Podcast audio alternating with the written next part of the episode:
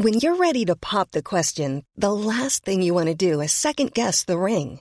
At BlueNile.com, you can design a one-of-a-kind ring with the ease and convenience of shopping online. Choose your diamond and setting. When you find the one, you'll get it delivered right to your door. Go to BlueNile.com and use promo code LISTEN to get $50 off your purchase of $500 or more. That's code LISTEN at BlueNile.com for $50 off your purchase. BlueNile.com, code LISTEN. There's never been a faster or easier way to start your weight loss journey than with PlushCare. PlushCare accepts most insurance plans and gives you online access to board-certified physicians who can prescribe FDA-approved weight loss medications like Wegovy and Zepbound for those who qualify.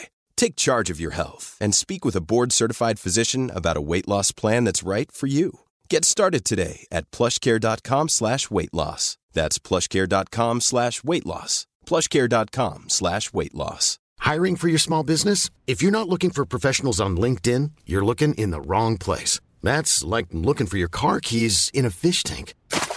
LinkedIn helps you hire professionals you can't find anywhere else, even those who aren't actively searching for a new job but might be open to the perfect role. In a given month, over 70% of LinkedIn users don't even visit other leading job sites. So start looking in the right place. With LinkedIn, you can hire professionals like a professional. Post your free job on linkedin.com/people today.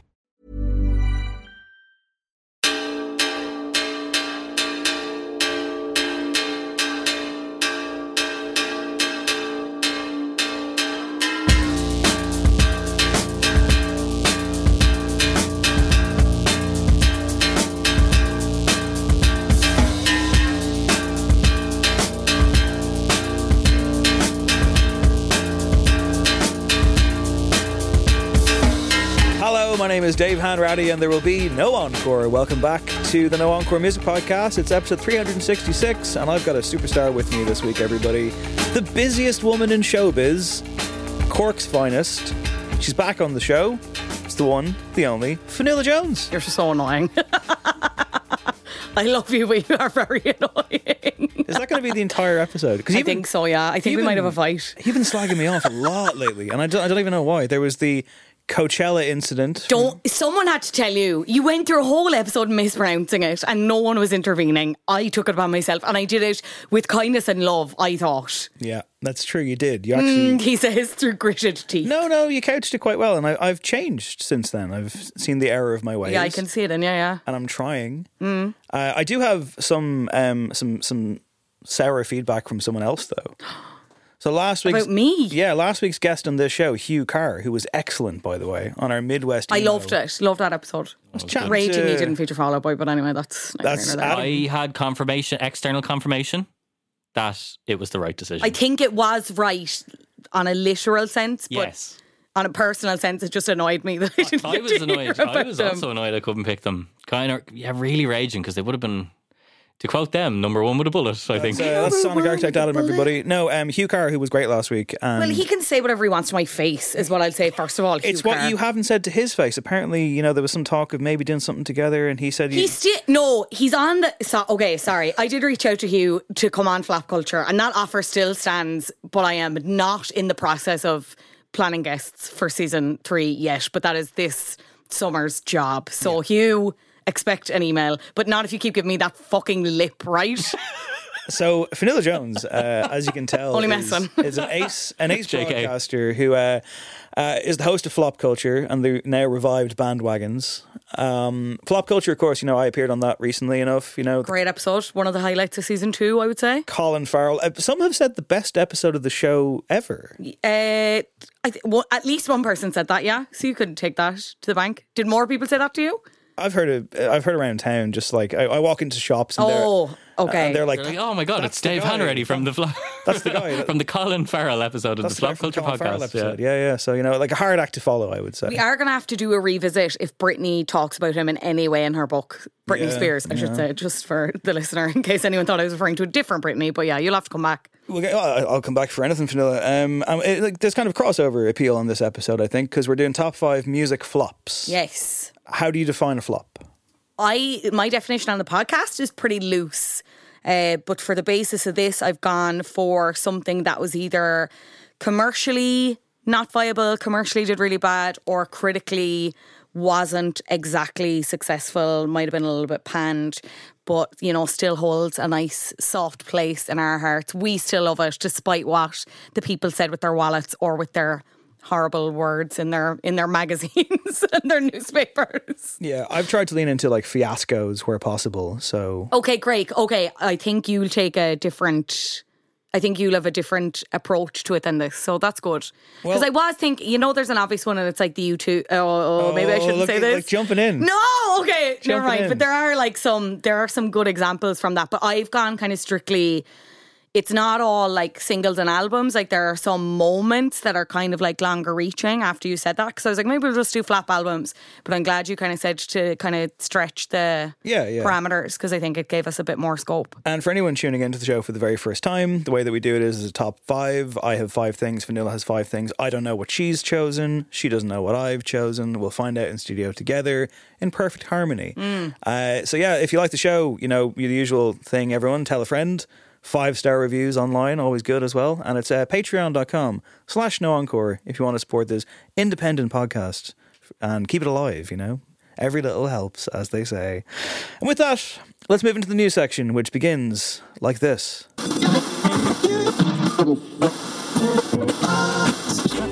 Start spreading the news. Okay, so Frank Sinatra, long dead, of course. You know, what a crooner he was. I'd like to start the show by actually paying tribute to a recently departed member of the music community, Francis Monkman, who was a UK musician who basically, I want to just kind of make this real quick. I learned that he passed away this month, and I was like, oh, that sucked, because he provided, right, one of the greatest movie theme tunes I've ever heard in my entire life. There's a film called The Long Good Friday. It's a gangster film with Bob Hoskins, Helen Mirren, and a young Pierce Brosnan making his debut in the movies as an IRA hitman. So, you know, he's gone on to better things, of course. But The Long Good Friday is an absolute classic. It's one of the best films I've ever seen. Revisited it recently. But the fucking intro music and the kind of end credits music, which is the same motif, it's just astonishing. And Francis Monkman was responsible for this. So we're going to play about 80 seconds of it right now. And I implore you, listener, turn this thing up all the way.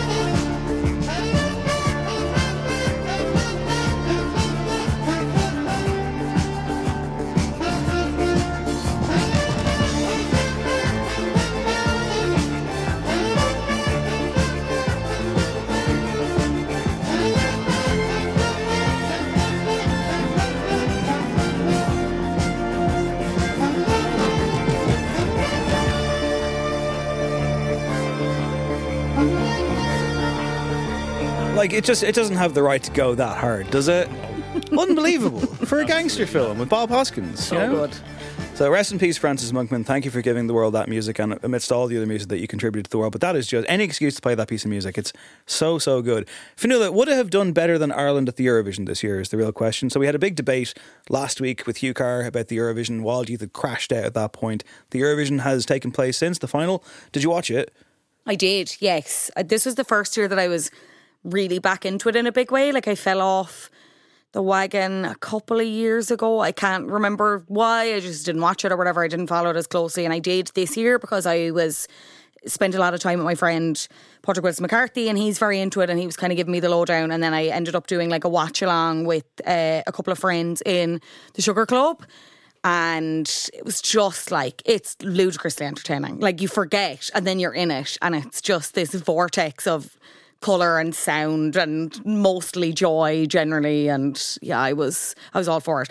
We were shit though. We were like bad. And like this is Wild Youth in Ireland. Yeah, and okay. I said this on, it might not have been, it was on Flop Culture and we talked about it after. Like, I actually really rate them. Like, I don't agree with critics of them per se, and I actually think they have a couple of real gems in their catalogue, and I just don't know why the connection with the song that we sent and them, I did not get it. And I didn't actually, I hadn't heard it at all up until the semi-final. And then I heard this and I was like, oh my God, this is weak. Like, and then you compared it to, and we were in a really tough semi-final, but you compared it to anything else, production-wise, song-wise, everything-wise. It was just, and again, I feel like they were kind of, and that seems to be the kind of thing for the past few years, I just kind of felt like they were being set up to fail in a lot of ways.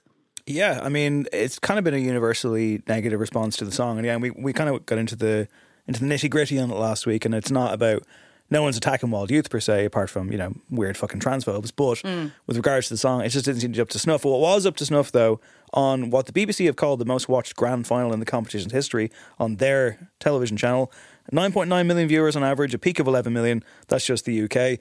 Like, Eurovision's big business again, was won this year by Sweden. Adam's dreaded prediction came to pass, and Sweden are now level with Ireland on 7 wins each, I believe it is.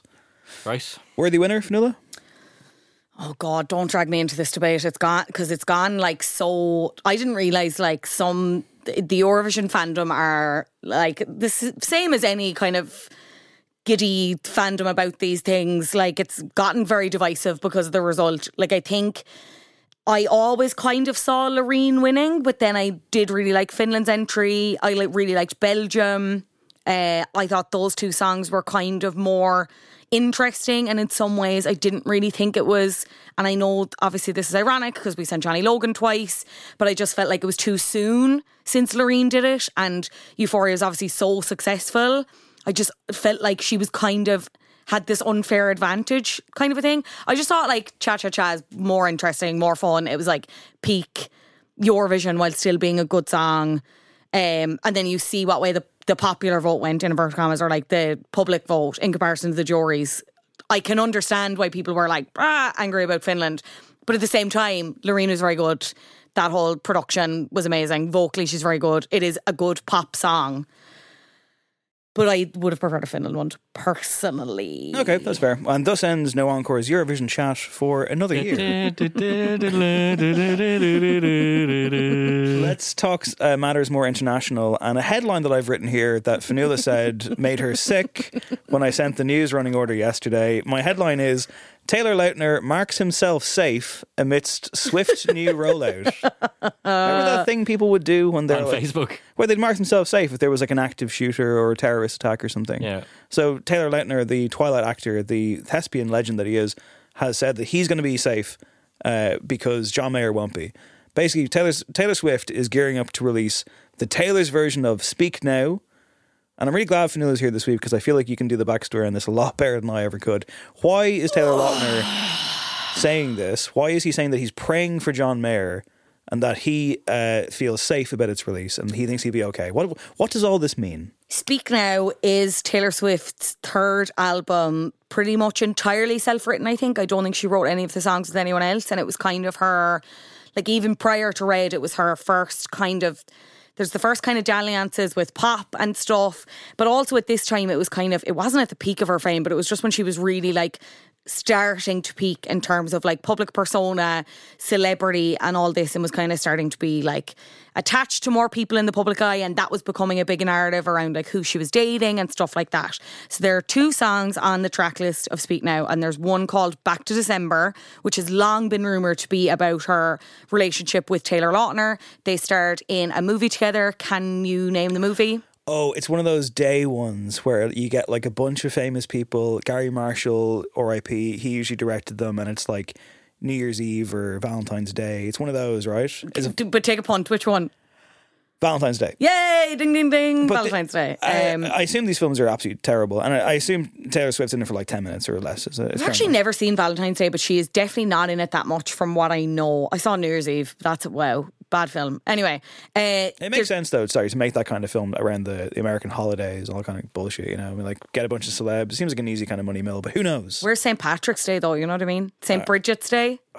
They're the films I'd like to see. One Night in Time and Leap Year. No, not them, but just like actual Irish case studies where you're just like out on a Paddy's Day and it's like people getting sick, but they just have all these like really romantic, set to really romantic music or something. Anyway, that's neither here nor there. There's no directors here to pitch to, so. No, but we do have a Swiftologist in you, so. Yes, so they were together, they met on the set of that movie and she subsequently wrote a song about their relationship called Back to December, in which she wasn't actually having a go at him, she was kind of looking back being like, I'm really sorry about whatever happened and I miss you, etc, etc. There's another song on that record that's like 5 or 6 minutes long and it's called Dear John, which is again rumoured to be about a Mr. John Mayer, who again they reportedly had a relationship at one point when she was 19 and he was in his 30s, early mid 30s. Not great. And he's kind of long been enemy of the Swifties. None of this has ever been publicly confirmed, right? But it's been, you add up timelines, seems to be kind of the way, right? So obviously Taylor Lautner is kind of a lot more online now for whatever reason, and the Swifties like him. They consider him to be one of Taylor's like good boyfriends. So he's recognised this and he's kind of a bit in on the joke now. So I think he was asked about this Speak Now re-release. Obviously he would be, because he's rumoured to be the subject of Back to December. And he said in this interview, you know, that like it's a great album, you know, looking forward to it, praying for John, referring to John Mayer, because understand, or when this comes out, the same way that like Red, Taylor's version, put Jake Gyllenhaal under a microscope, like I don't think John Mayer is going to come out of this alive, genuinely, because Jake Gyllenhaal is not, like, if you're going to talk with celebrities or whatever, not a very online person. I think has the ability to put like blinkers up and pretend like none of this is happening and like kind of ignore it, though he did end up kind of giving half a statement about it, which I was surprised about. What did he say? I think he was just like, it was to Us Weekly or something, but it was, I think it was a source, but like it was just like, he's not interested, or he's moved past it, whatever. It wasn't like damning of her, but it kind of gave it more attention than I thought he would have. But then I don't know, was the attention just so bad that he was like, I have to address this in some way. But John Mayer is a man with a massive ego and is also like very, very, very online. Very online, right? So I feel like this, I'm surprised he hasn't kind of come out and done something about this preemptively, or like said something preemptively. I know there were rumours in like the Swifties universe that they had actually made up and he was going to play like guitar on the record and they had kind of reconciled that way. I don't think that's the case. But again, knowing the way the Swiftie fandom works, like I would be highly concerned, and I do not want to be him in any way, shape or form. But then also, right, look, it's a good laugh. The headline's funny, whatever, Taylor Lautner, and like you're in a better position when Taylor likes you and you have the Swifties on side. But there's a part, like he had another TikTok up recently after this line went viral about him praying for John, where he did a TikTok and he gets down on his knees and is like pretending to pray, right? But the sound on TikTok is Dear John, right? So then again, the Swifties are eating this up, and there's just a part of me that's just a bit like, I'm like, I don't know, there's something about that kind of, like, I think the first line was funny and I was like, lol, fair play, dead right, because none of this is ever addressed really publicly either, and she never addressed anything publicly, so she kind of leaves these people to be kind of chewed up and spat out in a way. I think John Mayer deserves it more than maybe some of the other exes, but whatever, that's another discussion for another day. Well, can we jump into the exes for a second? Because I'm curious as who's in the good boyfriend list and who's in the bad boyfriend list. And also, how many of these relationships were actual relationships and how many of them were done for content and for publicity and all that kind of stuff? You know, I've got a very cynical disposition towards Taylor Swift in general. So in terms of the good boyfriends, it's probably just Taylor Lautner and like Joe Alwyn, unless something comes out about him, rather, I should say. And maybe Joe Jonas. I think he's actually come out the other side of it, where again, he's been like really online and really like, no, I'm a Swiftie, and he married a Swiftie, and I think they're kind of grand now. That's the only way out of this, guys. You got to marry a Swiftie. You marry into the fandom. Yeah. And then the bad boyfriends would be John Mayer, probably public enemy number one, Jake Gyllenhaal. Tom Hiddleston? Tom Hiddleston isn't kind of seen as good or bad, but kind of seen as chaotic, a bit of a log. Chaotic neutral. Chaotic. Sorry, Calvin Harris, bad boyfriend. So it'll be Calvin, why am I forgetting their names all of a sudden? Calvin, John, Jake. Jingle Irish Met, and probably Matty Healy when they inevitably break up, to be honest, because the Swifties are already not happy about that dalliance, let me tell you. So on Bandwagons this week, Fanila's podcast that is back from the dead, the episode is about Matty Healy, and I listened to the whole damn thing, and I got a few things to pick you up on. Okay. First of all, I enjoyed your impression of the singing. You did some singing in 1975. It was really good. Yeah. There you go. I mean, it was very good. Perfect. I have a career in Matty Healy impressions, if nothing else. You said that the podcast you did with Adam Freeland has been scrubbed from the internet. Not entirely true. Oh, because I'd heard that on No Encore. I thought that's what you'd say. No, they took it off streaming platforms, but it's on, like, as an audio one. It's on YouTube. Like, you can just...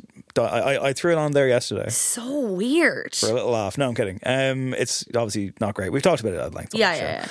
You said that Matty Healy doesn't look like someone who would get into a fight, and I disagree entirely. Okay. He reminds me of a friend of mine. He's got the same kind of wiry frame, and that guy was getting into fights all the fucking time for a while. Plus, I think he thinks he's untouchable. So yeah. I think he'd be Larry on a night out. Well, I am a lover, not a fighter. So I actually, when I made that statement, I actually was rooted in no fact or knowledge, really, like, because I am really against violence. So you've never thrown a punch? No. Why did I have to think about that? No. Yeah, I wouldn't recommend it. It's not. Why am I being cross-examined here all of a sudden? I'm just trying to get you back for all the shade you've been throwing my way lately. No. I'm asking you fair questions. I thought it was a great episode. I thought you contextualised the Matty Healy-ness of everything for the audience, who I presume are mostly into Taylor Swift, who listen to your show. I could be wrong. 1975, a lot of great songs, as we know. Polarising, I think. Polarising for sure, but I do think they got a lot of great songs. And this, She's American is awesome. Oh.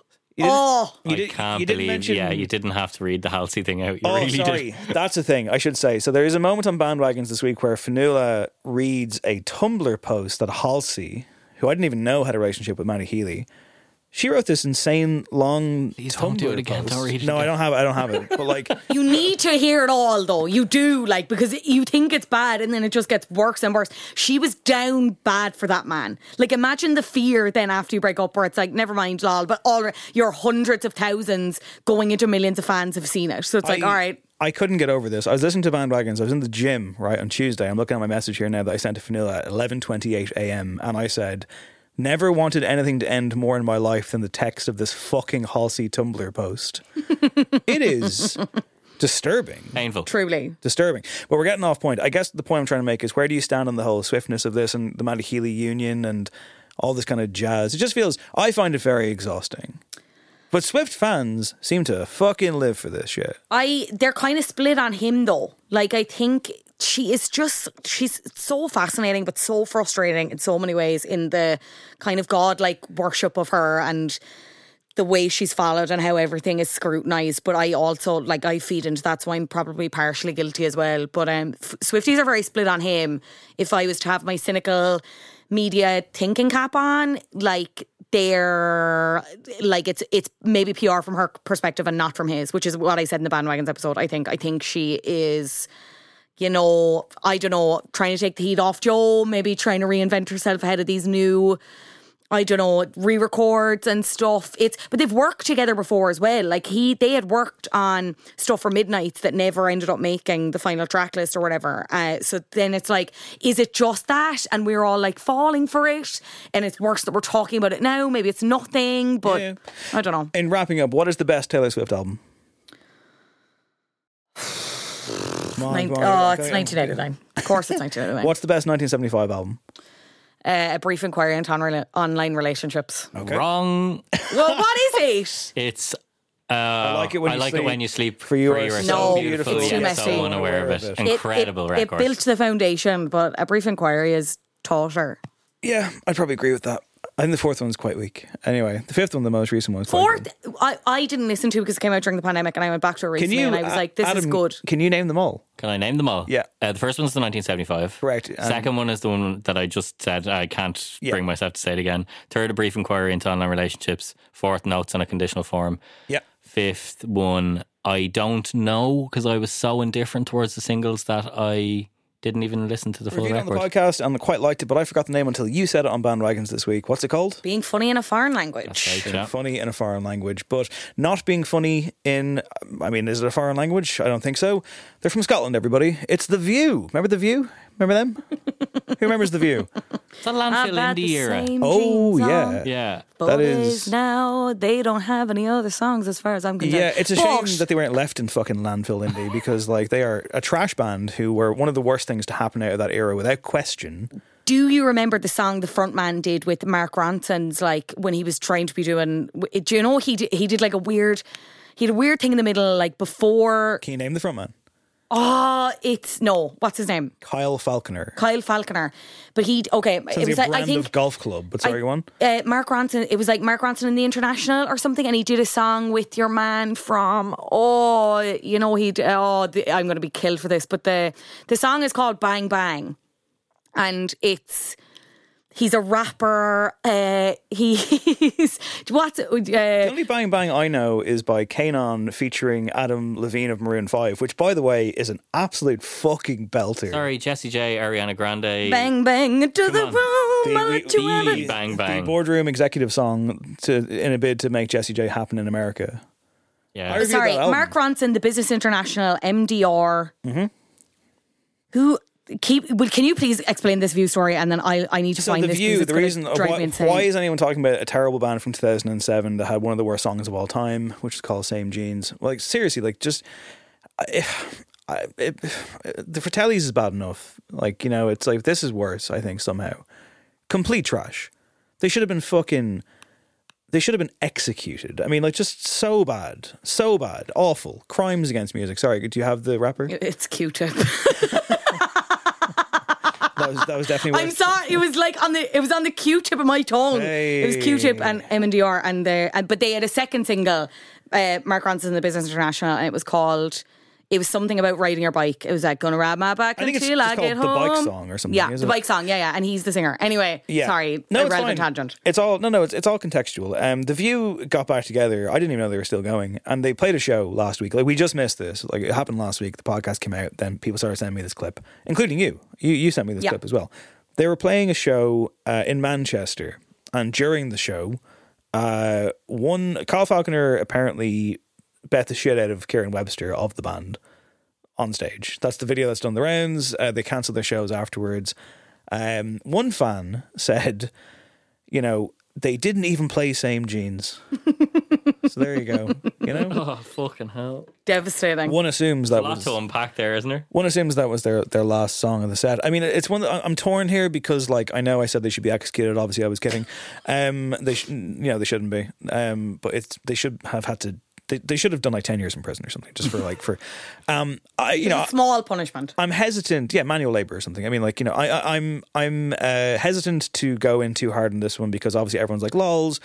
There's clearly some shit going on, like you know, like we don't know what's going on in someone's head. It could be just ego, or there could be some mental health stuff at play here, and I think that is important because like there was even a story recently about that band Crazy Town. Remember Crazy Town? Oh yeah, Butterfly. And they got into they were in a fight at a festival gig they were doing or something. Wasn't it? Played a festival, and then apparently. Afterwards, one of the frontmen bet the shit out of the other guy, and it's like, you know, again, you're like, we don't know what led to this, and like, you know, while it can be a little bit like lols, there could very well be like genuine issues at the back of this. I mean, like I said in my cynical, jaded way on Twitter, I said the real story here is that anybody is paying money to see The View in 2023. I just don't understand it. True though, who for what? But like, there are some acts that have survived. Like the Kooks are back, and they're like constantly up on festival bills. I think they're on Picnic. Am I wrong? I'm pretty sure I saw them 4 times last summer.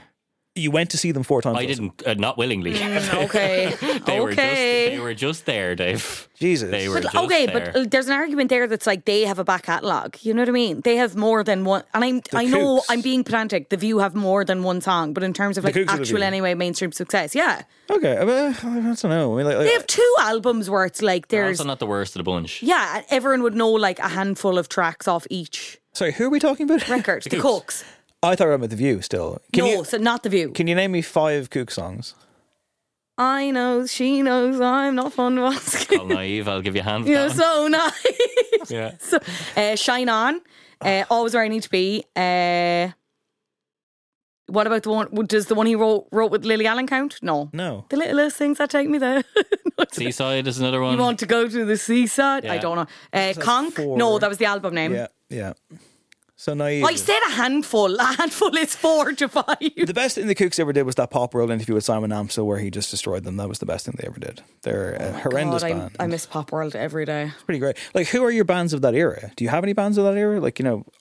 I bought The Feelings album when it came out. I was about to say, were you like 5 or something? The Feeling. Yeah. Oh, my God. Come fill my lit... This is just me doing impressions, this podcast. Oh, that's them, is it? Yeah, yeah. The only other Feeling song. English Owl City. Yeah. That is a pretty spot on. Moves in Her Own Way. Did we name that for the Kooks song? That brings us up to 5. Okay, grand. Anyway, carry on. The Kooks win this round. The Feeling song I know is I love it when you call. I love it when you call. I love it when you call, but you never call at all. Ah, remember me. Dun, dun, dun, dun. I saw them at Oxygen, as in they were playing at Oxygen. I happened past them while they were on stage. That's what I did with the Kooks last summer, 4 times. Yeah. Can't have a festival without the Kooks, mate, you know. What about Keane? Like them?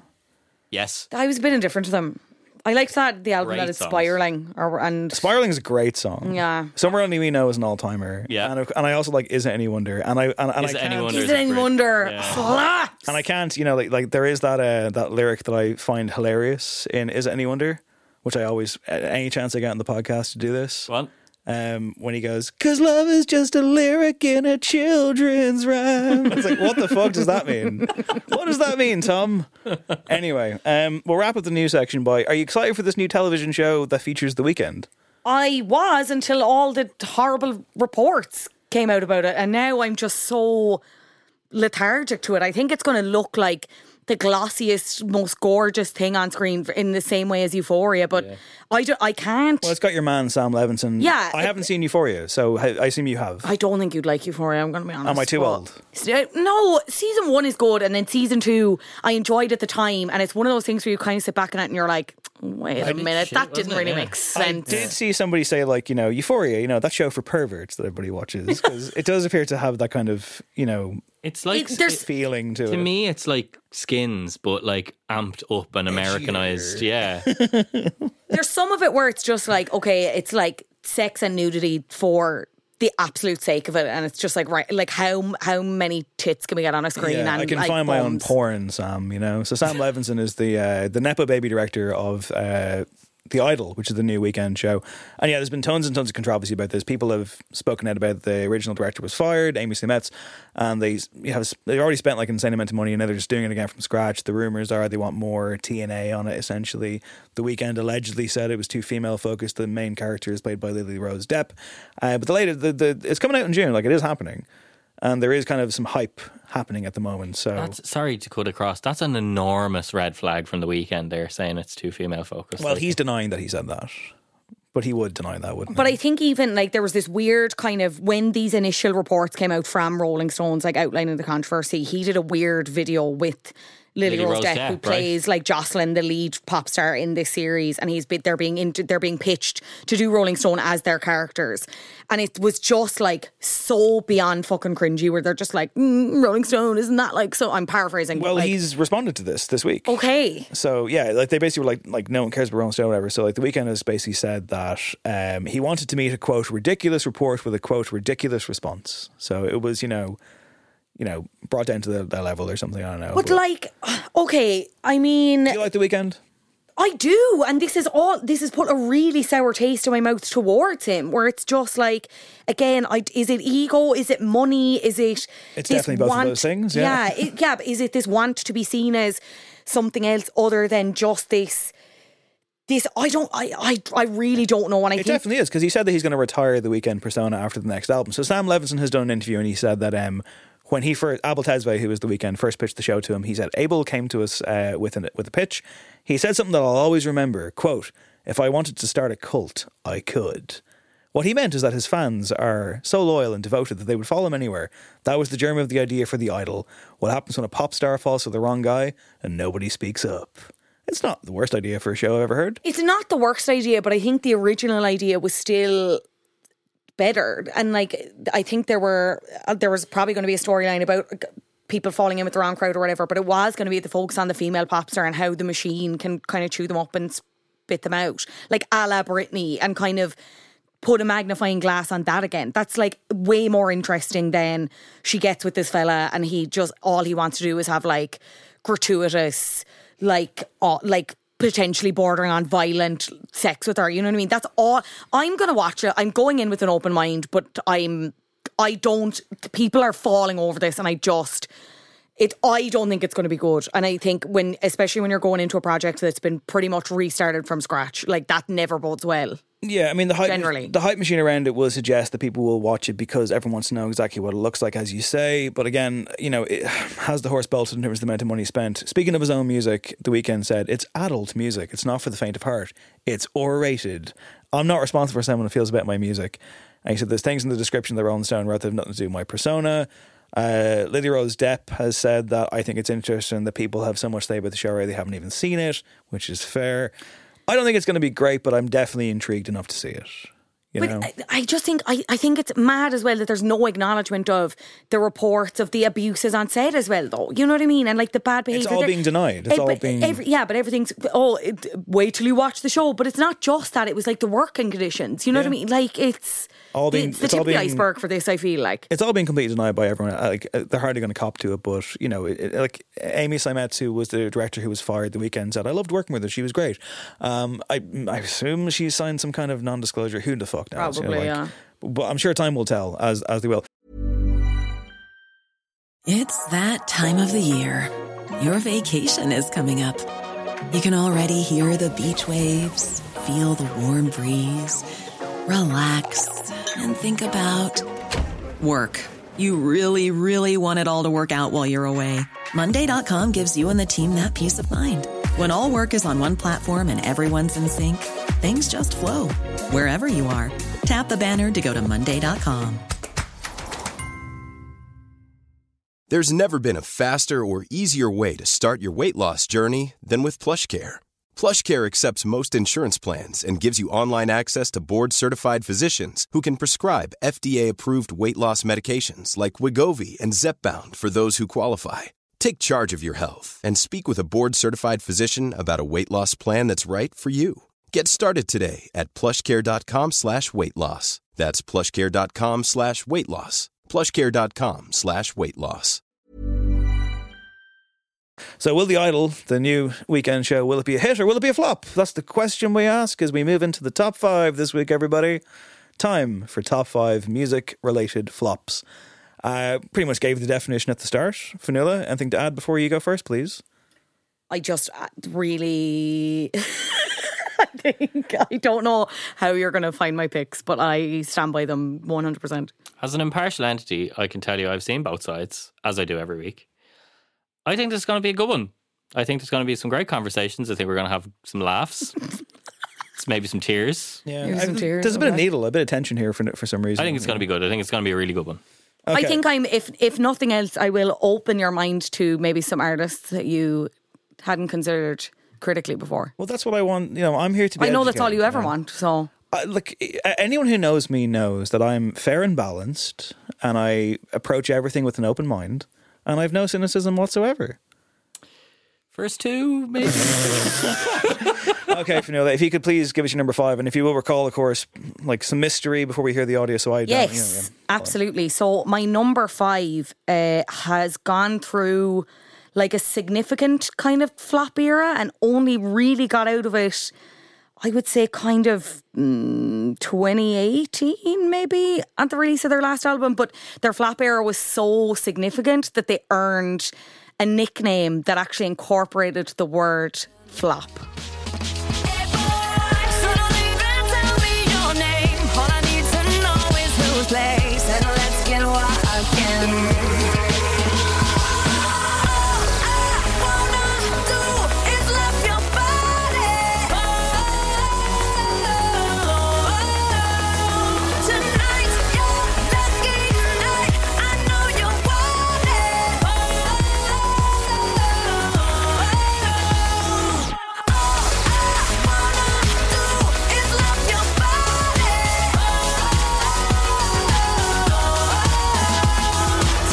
Aguilera with Your Body. What a tune. That's a banger. What a just pop maximalism at its finest. And not a flop at all, but as I mentioned, Christina Aguilera has just been kind of on the struggle bus post I would say ever since Back to Basics. I don't know if you remember that album. I think it was her. Was it her third or fourth? Was it 2006? Hey, no, the man can't stand up next to you. Critically, pretty acclaimed. Was that on there? Candyman. Yeah, that song sucks. Did commercially quite well. And then she just kind of fell off in a big way, and I suppose it started from Bionic, which was her sixth album, which kind of would have been, I suppose, maybe when you think flops, it's an example that people give to me a lot, but I just love Your Body, so I wanted to include that as well. The artwork for that album where half her face is like a robot. Yes, yeah. 2010 album, it just like didn't really go anywhere. Received very mixedly by critics. I think she kind of really saw it as like, you know, again, she's like shifting genres. It's a big focus on electropop, but she's also competing at that time. Bear in mind, this is 2010. It kind of feels like it was older than that, but it was 2010. Like, she's competing with the likes of Lady Gaga already at this point. She's the hot new thing. Like, people just were not receptive to it. Do you remember any of the singles off it? No, not at all, no. Not Myself. Kind of, yeah, not really. Like it just... Sex for Breakfast, Bionic, the title track. Sex for Breakfast. You can't skimp over that quickly. You just can't. You definitely can't. Sex for Breakfast? No, anyone? No, I mean, because like kind of, I obviously, you know, was growing up when Britney Spears and Aguilera were like, you know, neck and neck, and it was all very exciting in the pop world, etc. And she was kind of dominating the headlines and the front pages for a very long time. And yeah, it did feel like she just kind of whoop for no real reason, I guess. It felt like every album was an opportunity for her to start again. So, like, with Bionic, so that was named the fifth worst album of 2010 by Entertainment Weekly. She followed that up with Lotus, which is actually the album that Your Body is from. And again, I remember this being released, and I remember hearing it and being like, this is going to be the big song in the world. Like, it's Max Martin, it's a great tune. The music video is very, like, body positive, because at this point she was under a lot of scrutiny for how she looked and having put on weight and stuff, which was just a gross narrative. But in the video, she's like, it's so much colour, and she's loving life, and she's like killing men after she rides them. Like, it's great. I was just wholesome, like, I just stuff, yeah, absolutely, really wholesome stuff. Fun for all the family. Just couldn't, so this was 2012, I just couldn't believe, because again, this got like positive reviews, but the album just kind of, and the song really didn't really go anywhere, and it actually even did worse than Bionic again. You know, one of those artists where you're just like kind of waiting for them to get their like zeitgeist moment again. Like, I feel like we had it with Gaga, and like I'm still waiting for it with Katy Perry. Like, I'm waiting for A Teenage Dream again, you know.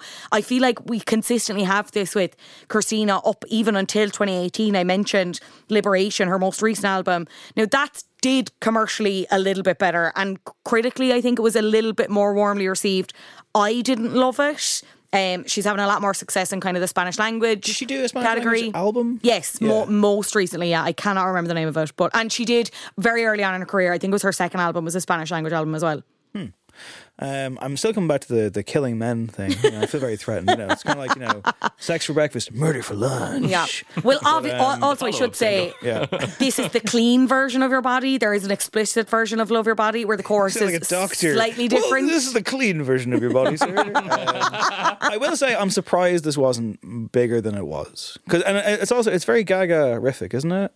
Yeah, but like, then I'm just wondering, was the market too crowded? Like, there's a part, I hear this and I don't think it's aged badly, but again, that might just be me being enamored with it, but it is also very like 2010s in a way that, like, I don't know how, if it came out today, I still don't think it would translate either. You know what I mean? Sure. If it didn't kick off then, I don't know, you know, it was never going to kick off. And I suppose why I picked it was like, if this song wasn't her comeback song, even if Lotus like wasn't great, the fact that this didn't kind of buoy it to be the comeback, it kind of says everything. But I just don't understand what people were doing. Like, just stream Your Body for clear skin. What's your stance on her in general? Because I feel like, you know, it felt like she had her kind of mainstream peak, or just kind of household name peak around the Extina era, where she was just unavoidable. She was fucking everywhere.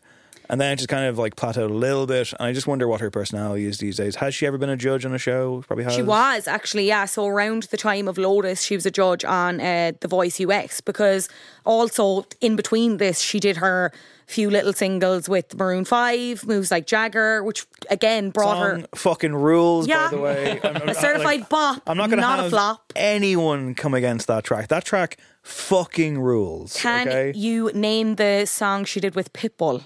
That samples a famous 90s tune, I think. 80s, 90s? See, Pitbull to me, like, you know how like there's movies that don't exist? Okay, Pitbull doesn't exist for you. There's music that doesn't exist, and Pitbull doesn't exist to me. Okay. I know. Pitbull is a meme. But Dave, he's Mr. Worldwide. That's the thing, he's a meme. He's worldwide. None of it exists to you. No, I've never sat down and consciously listened to a Pitbull song. It's just, it's kind of happened around me. Yeah, okay. And will. And will continue to. What is the song? So it's called Feel This Moment, and it samples Take On Me. Because of course it does. Oh, right. One day when my guest was calling. I won't give the rest of it, but it's not that good. But. Does he have an original idea in his head, or is it always just kind of I wouldn't say so, no. Pastiche kind of stuff? No. Just, yeah. Strange Man, I presume. He did the musical score for the gangster film Gotti, starring John Travolta. Did he? Yes. Does he know how to score? That was a flop. I'm sure he does in some respects, but anyway, look, he's Mr. Worldwide. So, okay, that's Christina Aguilera. Long live. Number 5 for me in the flops. Fanilla's already guessed what I've picked here, but it had to be here. I wondered if I should do it if it's done to death, but I think this is a fucking this is an astonishing story. So let's let everyone's favourite Irishman tell us what happened. Songs are like, people say they're like your kids, but that's not true. They're actually more like your parents. They tell you what to do, they tell you how to behave. These songs, we worked quite hard on them over the years, and they really didn't want them to be ignored. What do we really want for these songs? We want to get them to as many people as we can. Could we talk somebody into helping us with that? We went to Apple and we said, look, we're not interested in free music. We think music is, undervalued. It's a sacrament as far as we're concerned. And we said, would you be interested in buying our album and then get it to all 500 million of your iTunes accounts? And Tim Cook is an unflappable man. It might have flapped a little bit, but not for long. Every iTunes customer gets this album, this incredible album, for free. It happened in an instant. It wasn't like armies of people with trucks full of boxes of albums. It was one guy in an office somewhere in Cupertino just going, "Are we ready? Okay, boom," and that was it. I actually thought you'd pick something else. I thought you picked the U2 Spider-Man musical. That's what I was starting to say. Oh. But this is much more obvious. Do you know the name of the U2 Spider-Man musical? Turn Off the Dark. Yes. Oh, But this is... We'll come back and talk about that another point. This is the more notorious one. So you know how in Terminator 2, Judgment Day, there's the moment where Skynet, uploads its whatever the fuck and the world ends. That happened in the music industry on the 9th of September 2014 when U2's 13th studio album, Songs of Innocence, was given away to every single person with an iTunes account for free. What could possibly go wrong? People didn't want it. That's what could go wrong. It's just I remember I was working in Hot Press at the time, and of course Hot Press is basically sponsored by U2. I mean, I don't know if that's an actual thing, but that's the rumor. But nonetheless, they get a lot of good press by the nation's most fortnightly music magazine. And I can't even remember what nonsense was being spun there at the time, but I'm sure it was all this is genius.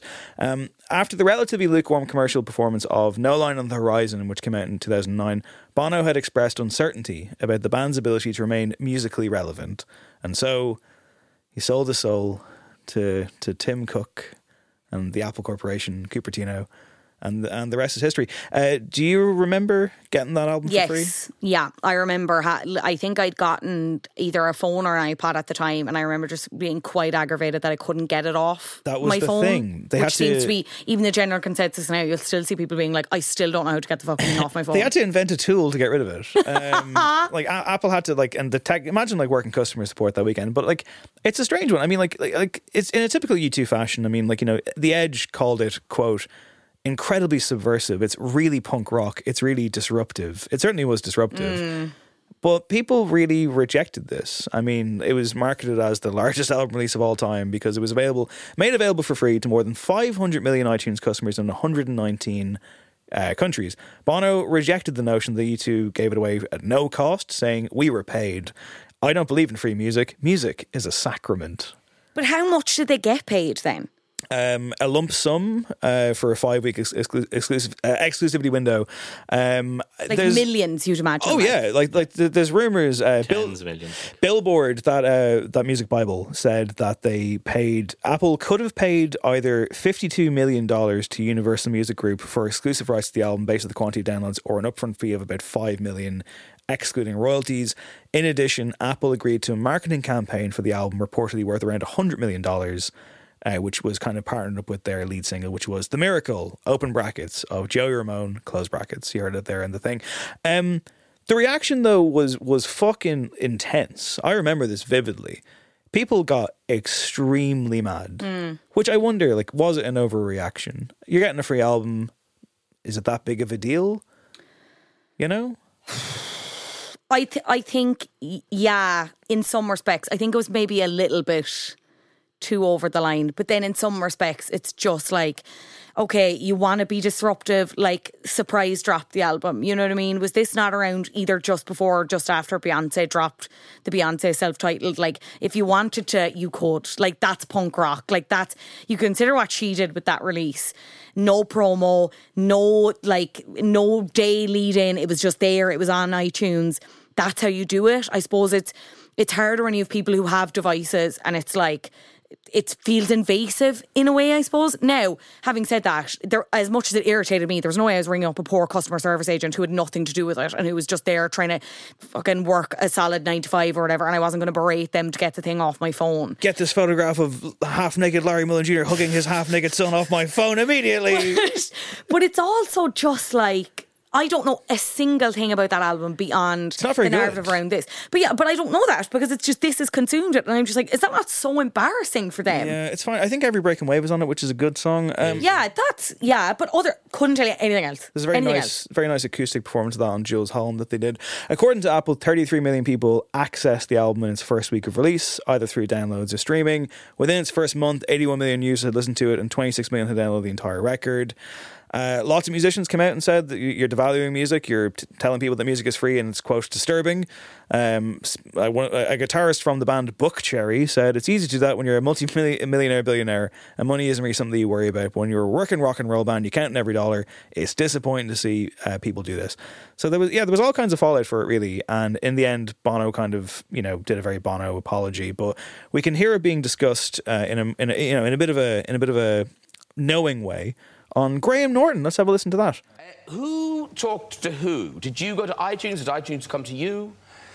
We worked very hard on these songs and we really believed in them, but we were scared they wouldn't, you know, people wouldn't hear them, or, you know, it's tricky these days, you know, to be heard. We've been around a while. Why would anyone want another U2 album? We kind of asked ourselves that question. And, poor U2. Who has worse luck than U2? There is, at the back of any performer... It's a heartbreaking story, by the way. Stop to the unforgettable fire. It's just, look, if anyone, you know, wanted to call time on us, we've been around a while and we just wanted to do something fresh, something that no one else had done. And, you know, it turns out some people don't believe in Father Christmas. And they see Father Christmas in their lounge on Christmas morning. They just want to give Father Christmas a good kicking. Adam, I think you didn't care either way, did you? No, I cared in as much as I knew that if we put it out the normal way, you know, records don't stay around the way they used to a few years ago. And these songs, I think, are like the... They're some of the best songs we've ever written, and to get them out this way digitally, it wasn't exactly a revolution, but we thought if we went to Apple, we would at least get paid, and Apple would give them free to their customers, which we thought was a good idea. I mean, there's a lot of people who were you know, uninterested in you two, who are now, you know, mad at you two, which, as far as we're concerned, is an improvement in the relationship. And I just say, in the last, like, couple of years, even in, like, the book Surrender, Bono's memoir, he's so knowing and so, like, self-deprecating about, like, how he is and how you two are. And it's, like, really refreshing, I think. Well, I will say, in that book, he does say, I take full responsibility. I thought if we could just put our music within reach of people, they might choose to reach out towards it. Not quite. He also said in Rolling Stone a few years ago, quote, it's like we put a bottle of milk in people's fridge that they weren't asking for. It's a gross invasion, but it was kind of an accident. The milk was supposed to be in the cloud. It was supposed to be on the front doorstep. So there you go. Make of that what you will. Fionnuala, you know, as someone who presides over flops on the regular on your podcast, Flop Culture, is this a flop? Do you think you two have recovered? Are you two just a flop, or this moment in time? No, this was like 100% like flop behaviour. And there's a part of me that wonders if it was a different band, would they have gotten away with it, or a different artist? And a part of me thinks kind of, yeah, maybe. But I just also think it's like, Not you two cribbing poor mouths being like, well, we needed to get paid in some way. So it was like, this was the most commercially viable option. And I'm not saying don't view music as a business, because it is a business for some people, but it's just like, shut up, like in some, you know, shut up. That's fair. All right. Can I have your number 4, please? How do I transition into this? Okay. I am feeling pretty odd right now, I'd say. And your eyes are the size of the moon. Can, so you do. We're feeling so good, just the way that we do. When it's 9 in the afternoon, your eyes are the size of the moon. You could, cause you can, so you do. We're feeling so good. Back to the street, down to our feet, losing the feeling of feeling unique. Do you know what? Oh my God, picture the scene. It's 2005. Emo is king. These lads from Nevada, Panic! At the Disco, have come out of nowhere, got an insane commercial success with this album called... Oh, I can give you the single, I Write Sins, Not Tragedies. I don't know if I can tell you the album title, because I never got into them. Did you not? Nah, I thought they were shite. Oh, that upsets me. Not real enough for Dave. These first two albums. I Write Sins Not Tragedies was kind of unavoidable, and it was fun to a degree, but kind of crap. They're like the really, really bad Fall Out Boy, signed by Pete Wentz, I believe. Yes, Decadence. What's the album called? A Fever You Can't Sweat Out. Fuck, I knew that. Yep. Okay, and this is off the second album? This is the second album, Pretty Odd, and the song is 9 in the afternoon. Are you picking the album or the song? I'm picking the album, Pretty Odd. So this is the second album, as I said, and for this album, they actually dropped the exclamation mark, so it's just Panic! At the Disco, not Panic! At the Disco. Just, yeah. You ever see that like quiz question that does the rounds where it's like, which of these is a band name? And it's something like, you know, Chaos at the Restaurant, Commotion in the Supermarket, Panic! At the Disco, or whatever. Turmoil on the Motorway. Pretty much, yeah. So 2005, they're off the back of this kind of pretty good commercial success for the genre they are and the band that they are. Critics found the album polarising. So again, we've two sides of the coin here. I fucking loved it. I think I was just at that point in my life and that point in emo music, and I thought it was incredible. You hated it. That's fair. So then they went off and decided to record their second album. And they kind of did it across Nevada. They did a bit in Abbey Road Studios in London. A lot of horn work there. And it's like very baroque pop, psychedelic rock. Like a pretty swift U-turn from A Fever You Can't Sweat Out, if anyone's familiar with it. Like A Fever You Can't Sweat Out is like emo inside and out. These insane drum lines, these crazy lyrics, insane song titles. Like lying is the most fun a girl can have without taking her clothes off. Nails for breakfast, tax for snacks, I think is, or tax for something anyway. Just crazy. And then they come back with this, which is very much them kind of cosplaying the Beatles a smally bit. That's what we all wanted from Panic! At the Disco. Absolutely, yeah. A bit folksy, a little bit of this, a little bit of that. Kind of still pop at its core. They began work actually in Mount Charleston in this like cabin in the middle of the mountains, nowhere to be seen in Nevada. They had an album done, right, for their second album. They scrapped it because they hated it. And then came back and wrote what ended up being Pretty Odd throughout that following winter. And then, as I said, they went to Abbey Road and they did additional horn work and stuff like that. Kind of got generally positive critical response, but it's the commercial successes where it kind of qualifies as a flop, I would say, because obviously A Few of Your Cans went triple platinum. This, like, just kind of didn't go anywhere near the success, and I think some people found it also because, like, the genre hopping, I think people found it a little bit baffling in that way. So the song we heard in the afternoon was actually a holdover from the initial record that they wrote, and then it ends with a song called Mad as Rabbits, which is actually the last song that they wrote for that session for this album. Did you buy this album on day one? Like, was this your... I bought the CD, yeah. I bought the CD and I still have the CD, I'm pretty sure. Are you a defender? Am I a defender? Were you heartbroken? Like, what was your... About this album, yeah, initially. I remember being like... that kind of thing. I remember being like, this is fucking weird. And this isn't what I signed up for. But I actually think some of the songwriting is so bright and some of their best. And, like, they never quite... Because obviously they continued after Ryan Ross left and a few of the others left. They continued with Spencer Smith, and I think that's his name, and it's definitely Brendan Urie was the front man, and he was kind of doing his own thing on his own for a while. But Ryan Ross was kind of the heart of that band in terms of the lyricism and stuff. There's a really nice song called When the Day Met the Night, and that's just like, it's mad, but it's not so mad that it's you'd put it on the first album, like avant-garde in that way. But it's just like, it's very sweet, it's very sincere. Not everything hits. Yeah, yeah. But I actually think it's a strong album, and I think it was interesting to see them experiment so early on. And I wonder if this had been like their third or their fourth album, would it have been more palatable to the emo fan base who were used to, like, them. Like, if you know their live shows from that time as well, it's very, like, circus themed, and they're all in, like, satin and bow ties and top hats, and it's all a bit mad. What I'm wondering, though, so give me the year again of this coming out. So this came out in 2008. So this was 3 years after A Few of Your Cans went out. I'm just wondering if, like, they looked at My Chemical Romance and what they did in 2006 with the Black Parade and, you know, the marching band, the concept. Or theatrics. Yeah, I wonder if they were just like, that's a trend. Let's go flamboyant and let's just go weird arch concept and something. And obviously, like, you know, I would imagine Black Parade's a far superior album to this, but time will tell.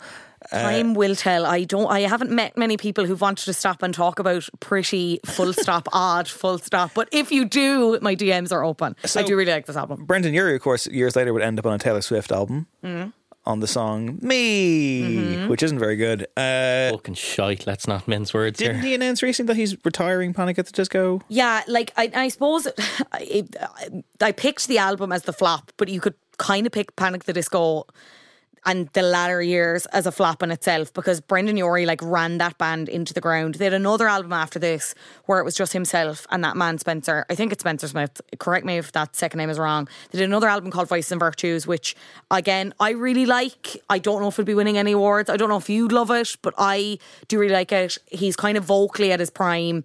But then he has this commercial success with, like, Taylor Swift. How do you feel about that, though? Like, given our previous conversation as well, I mean, like, Me is the fucking worst song ever. And as someone who, like, did an episode on Lover, and I've talked to someone who's a much more hardcore Swiftie than I am. Like, a lot of them don't recognise that as a song, like, as canon from their mother. You know what I mean? Like, they don't. So he's not accepted into the group. No, but also he's had his fair share of, like, controversy himself with there's been a lot of accusations directed towards him in terms of, like, sexual misconduct towards the end of his career and kind of racially inappropriate language, I think, is the most polite way to say it without fully understanding the full story. But this all kind of came to light off the back of the Black Lives Matter movement. And he kind of, again, went underground for a while, came back out with an album recently called Viva Last Vengeance, which by all accounts was fucking terrible. It was just him. He was the only original member left of the band. Terrible title as well. And yeah, terrible title. He once was a good vocalist. Not sure anyone would think he is now. I saw a couple of TikToks from the live shows. He's, from what I've heard and seen, completely ruined whatever he had of his vocal cords. And I think he did make the right call by ending the band, but I think he should have made it before... I don't think there was a need for this last album. I'm sure there could be an argument for a couple of the albums previous as well, but yeah. Okay, well, for my number four, something that there definitely was no need for. I mean, I really, really do hate to speak ill of the dead, and I debated including this, but I love this man, but it qualifies exponentially, so here's my number four.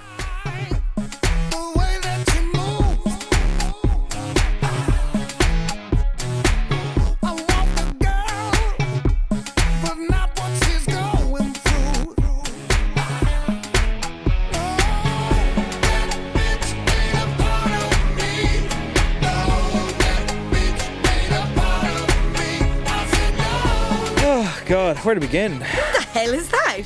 This is the late, great, the amazing Chris Cornell, who unfortunately left us in 2017. He died by suicide. He was the frontman of Soundgarden.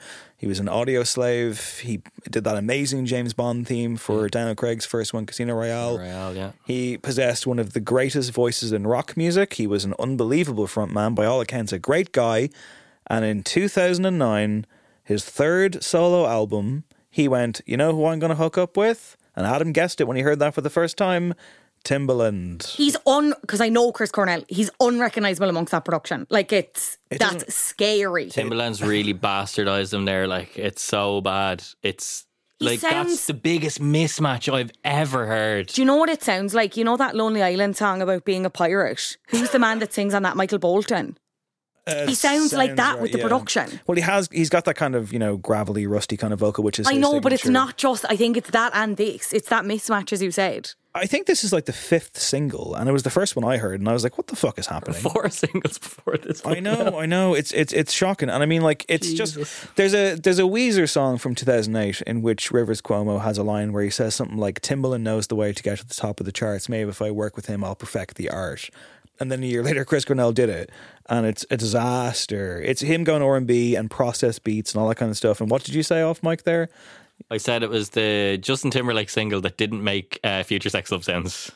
I feel so bad. And how? Yeah, and like I say, look, listen, I mean, like, this is obviously, like, this happens many, many years before Chris Cornell's untimely passing. It's not connected in any way. And, you know, I'm not looking to mock someone who I love Chris Cornell.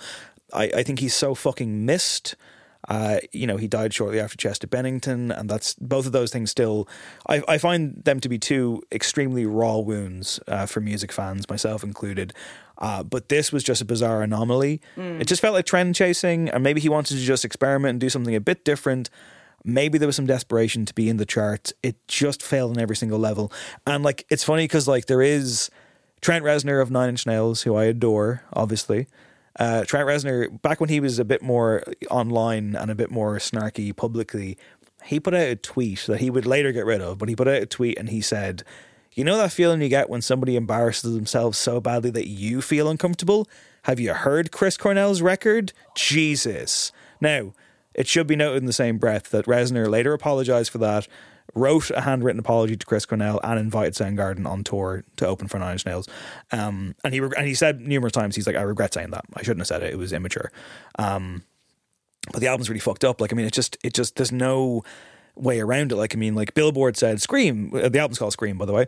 That song is called Part of Me. I should have said that earlier. And it has that insane lyric of that bitch ain't up. It's like, what are you doing? It's crazy. What are you doing? Like, it's an ironic. I don't know. Like, I don't know what he's going for. I don't know. But write that himself. Yeah, like, it doesn't feel. I don't know. Weird. There's 1,000,001 people who could have stopped that happening.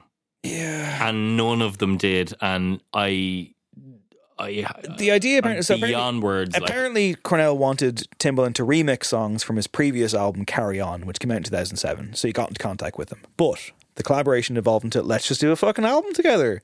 How long do you think the writing and recording process was? For this particular song or the album? The album.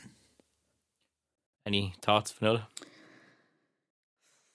The way you're saying it, I kind of feel like it was short. So like a week? I was going to say 4 days. It's 6 weeks. 6 weeks? Yeah. Well, to write and record an album, that's actually, it's still pretty, that's a pretty whistle-stop tour, like, yeah. But in fairness, like, I think you can kind of understand where we were coming from, given what you just heard. Cornell said that he wanted to harken back to albums he listened to when he was a kid, where the music just never stops. Well, Timbaland can do that, I suppose. But even, sorry to cut across you again, it's just like, it even feels like Timbaland phoned this in. I don't think he, like, this is something he drummed up in about 40 seconds. Well, Timbaland looked in his, like, miscellaneous beats folder and said, here you go. Beats that everyone has passed up. Yeah, exactly. He said, Chris Cornell said that he insisted he played an integral part in the album's creation, didn't do what Timbaland told me to do, said we didn't really have that relationship, it wasn't the type of process, it was more, he would bring in a beat, an idea, I would write to it and sing it, and we would kind of move on to the next thing. And that's why it's bad, because it wasn't done, it was just, like, it's so fucking thrown together. The weird thing is, like commercially, like, debuted at number 10 on the Billboard 200 and became Cornell's first top 10 solo album. Then it dropped like a fucking stone the next few weeks. Like a stone, by the way, Audioslave song, very good one. It got like positive reviews from Hot Press. It says here, fucking hell, who wrote that? Did I work with them? Dave Hanratty. Imagine, no. That was I was 2 years away. I was 2 years away from my... From joining or a post? Joining. This is 2009. I went to Hot Press in 2011. Okay. And I never left. My soul is still in those trenches. It's just baffling. And it's so of the time. Everyone laughed at it. It was bad. And also, like, maybe he felt a sense of doing the Bond, because the Bond theme fucking rules, by the way. That's great. It's one of the best. That's 2006. Yeah. And that's like, not fully out of his comfort zone, but there's a little bit more going on where it is a bit more audacious, I suppose. Yeah, definitely. And like even the like all the string arrangements and the horns and the orchestral motif of it all. Yeah, that would come with Bond themes. Is definitely like not in that world. I remember sitting in the cinema and that theme coming on, and I was like, "This fucking rules." I feel like I'm about to go somewhere new with this series. Like everything felt like fresh and cool. Yeah, it was great. Good. But this is the opposite of that. 3 years later, and yeah, I mean, look, the career recovered. Soundgarden got back together. He was a beloved figure in music. He is deeply, deeply missed. His death is a fucking tragedy, and I'm still really upset about it. But you know, you got to pay the man the ultimate respect of saying, that one didn't work, Chris, but I do love you and I do miss you. What is your number three, Fionnuala? My number three is a solo career that I am obsessed with, and I'm just annoyed that we didn't it should have had the success of like one of his peers, but it didn't, and now he's gone back to his band and it frustrates me quite a lot. Music up, and I'm puffing my chest.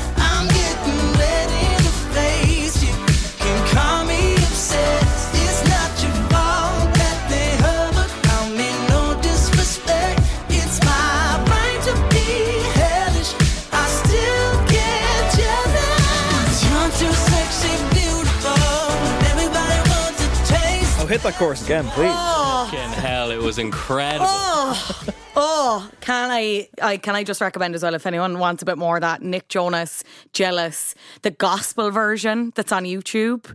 Incredible. I just say, when you built that intro up, I went, I know who she's picked here. Love his solo stuff, didn't quite take off, has gone back to his band. Well, it's clearly going to be Charlie Simpson from Busted / Fight Star.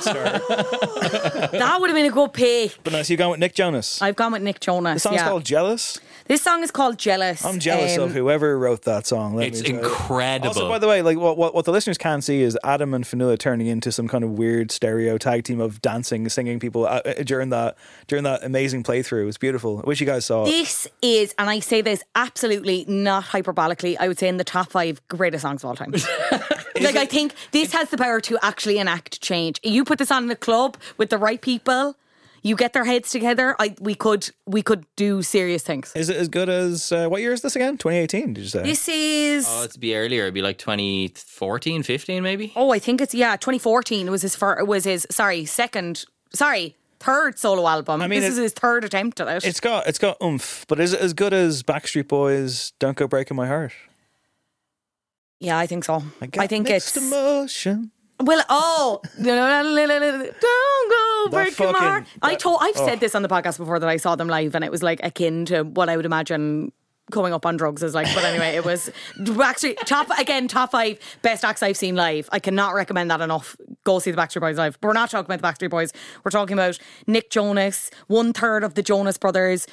Jealous is off his third solo record, but he's actually had two prior to that.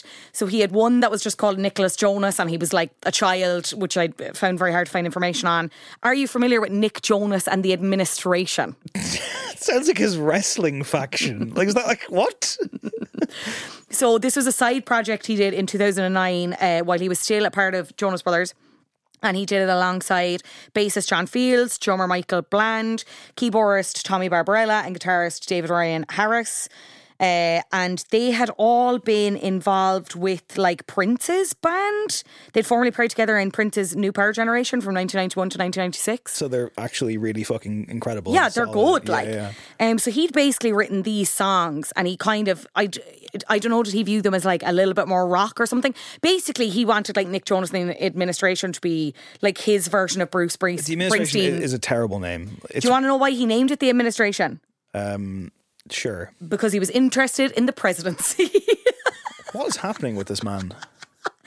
Yeah, so basically a couple of songs written. They released an album. If you want to, again, hear some of the songs from that, like so literal. We've got Rose Garden, Conspiracy Theory, State of Emergency. There was a song called Oval Room or Oval Office, but that didn't make the track list because it didn't end up being good.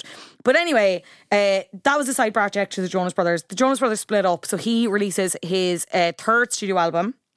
I'm pretty sure it's self-titled, and it has guest appearances from Demi Lovato, Mike Posner, gets generally favourable reviews from music critics, reaches the top 10 in the United States, top 20 in the United Kingdom, Mexico, Canada, top 40 in Australia and New Zealand. It ended up getting re-released in 2015 under the title Nick Jonas X2 X2. Includes 3 new tracks and 4 remixes. Right. And it has that song that we just heard there, Jealous, which I think is, I'm really not being hyperbolic. It's like if you were to, perfect pop song. Producer Adam had his hand up. Explain why it's so good. I just want to say, it's so good he put it on 3 albums. Like, that's what I'm saying. Not like, just the two that you mentioned, but also on Last Year Was Complicated, which is a fantastic record, by the way. Oh, we're going to talk about Last Year Was Complicated, let me tell you. So Last Year Was Complicated, 2016, this is his like... fourth, depending on how you count it. The count gets complicated. Lead single off that was Close, and it was a collab with Tuve Lu. Why is it called Last Year Was Complicated? Here's what he said. When I first started making it, I thought I knew what it would be about. Then I had a breakup. It then became very clear what this thing would be about, and that I would need to dig really deep. Shit is too real sometimes. Reliving some of these real life experiences through this music is hard. It was actually going to be called Unhinged, but then he had a conversation with Jay-Z, and Jay-Z was like, you know what? Maybe don't name it that. So that's when he went with Last Year Was Complicated. A lot of good songs on that. I love Testify. The Difference is very good. Bacon. Bacon is very good. That's a Ty Dolla $ign collab. He's a cheat code. He makes every song really good. Yeah, I've said this before on the podcast. He's the feature cheat code. But like, look, the chorus is awful, but it's a fucking banger. Yeah, the chorus isn't great. Yeah. Nolan Feeney for Entertainment Weekly said that it grows into the neon pop R&B sound of 2014's Nick Jonas while adopting a show don't tell approach to maturity on its songs. I think he collaborated with someone from Purity Ring on the album as well, which is just like, I don't know, It's very, very good. Debuted at number 2 on the Billboard 200. Decent first week sales. I'm not really sure if it went anywhere else.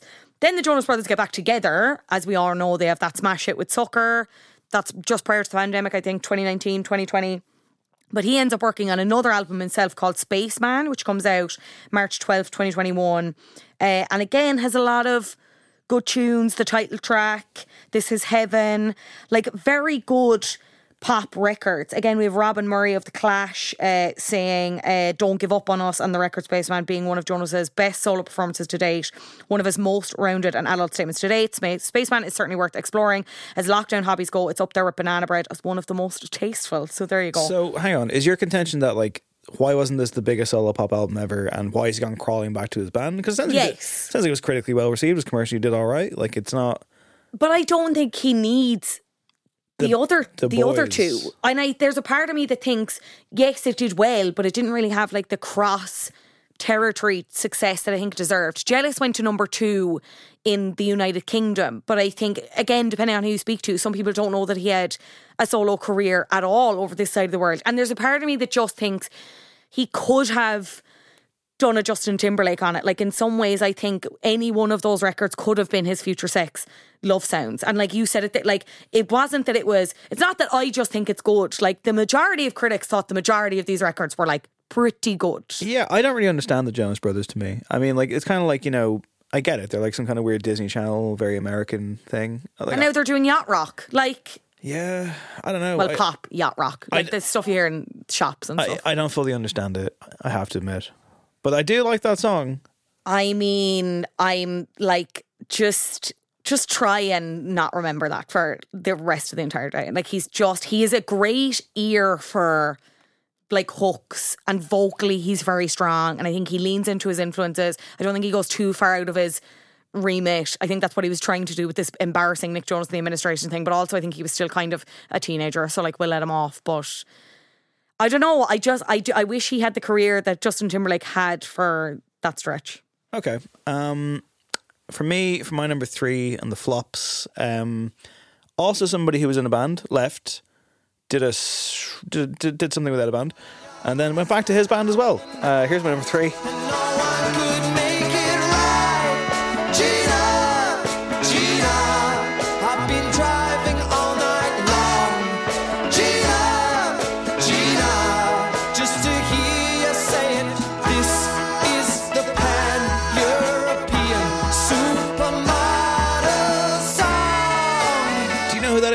No. Do you not know who that is? Paul McCartney. Is it? No, it's not. Oh, okay. No, I don't. Should I know? Will it be really obvious when you say it? An enfant terrible of mid-2000s UK indie.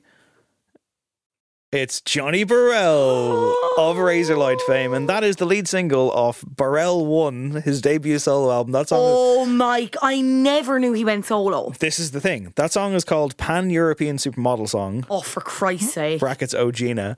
The album Borrell 1, which came out in 2000 and what the fuck was it? I can't remember. I'll find the year. It might be 2014. It's such a strange time period in my life that I kind of feel like it didn't happen. It was 2013. Sorry, July 2013. I didn't get it for my birthday. In its first week, the solo album from the singer of Razorlight, one of the UK's biggest bands ever, sold 594 copies. That's all. That's gotta hurt. That's flop. That's a flop. 594 copies. That's sick. His record label, which was a new label, I believe, sent out a press release celebrating that it was the 15,678th best-selling album of the year. No! His own label threw him in the fucking mud. Oh, my God. Nobody wanted it. It was over. Like, it was fucking over. Razorlight released their third album, Slipway Fires. I mean, that's a pub trivia question if ever there is one. Is that the song that has "Love Me"? Yes. Wherever you are. I hate that I know that. It's been talked about on the show to death, but that song is called "Wire to Wire." It's the lead single of. Says love, not hostile condition. She lives in Disillusion Road. He performed that song on the Jonathan Ross show, and Jonathan Ross cried. Because it was so emotional. That's why. The world had enough. We'd had enough of Johnny Borrell's antics. He was like a fucking character in a Scorsese movie where it's like, we've had enough. He's got to go. And so he put out his he put out that Razorlight album. That was the end of the band. Then he put out the solo album, and people were like, "No, no, we don't. We don't want this. We won't, Johnny. No way." Yeah, a total critical mauling, commercial failure. But like, there is a weird reclamation project. I mean, he's back. Razorlight are back now. You know, they're back. Are they? Oh yeah, they've been around for a while now. They had that touring, I think, right? Yes, they are touring. I've seen them a couple of times. They played Picnic there one of the last times I was there, and it was just, you know, embarrassing. But, you know, people were into it. You know, they go to see the two songs that they know, or the one song that they know, or whatever. I mean, I do think somewhere Name else 5 Razorlight songs. I can. Don't Go Back to Dalston.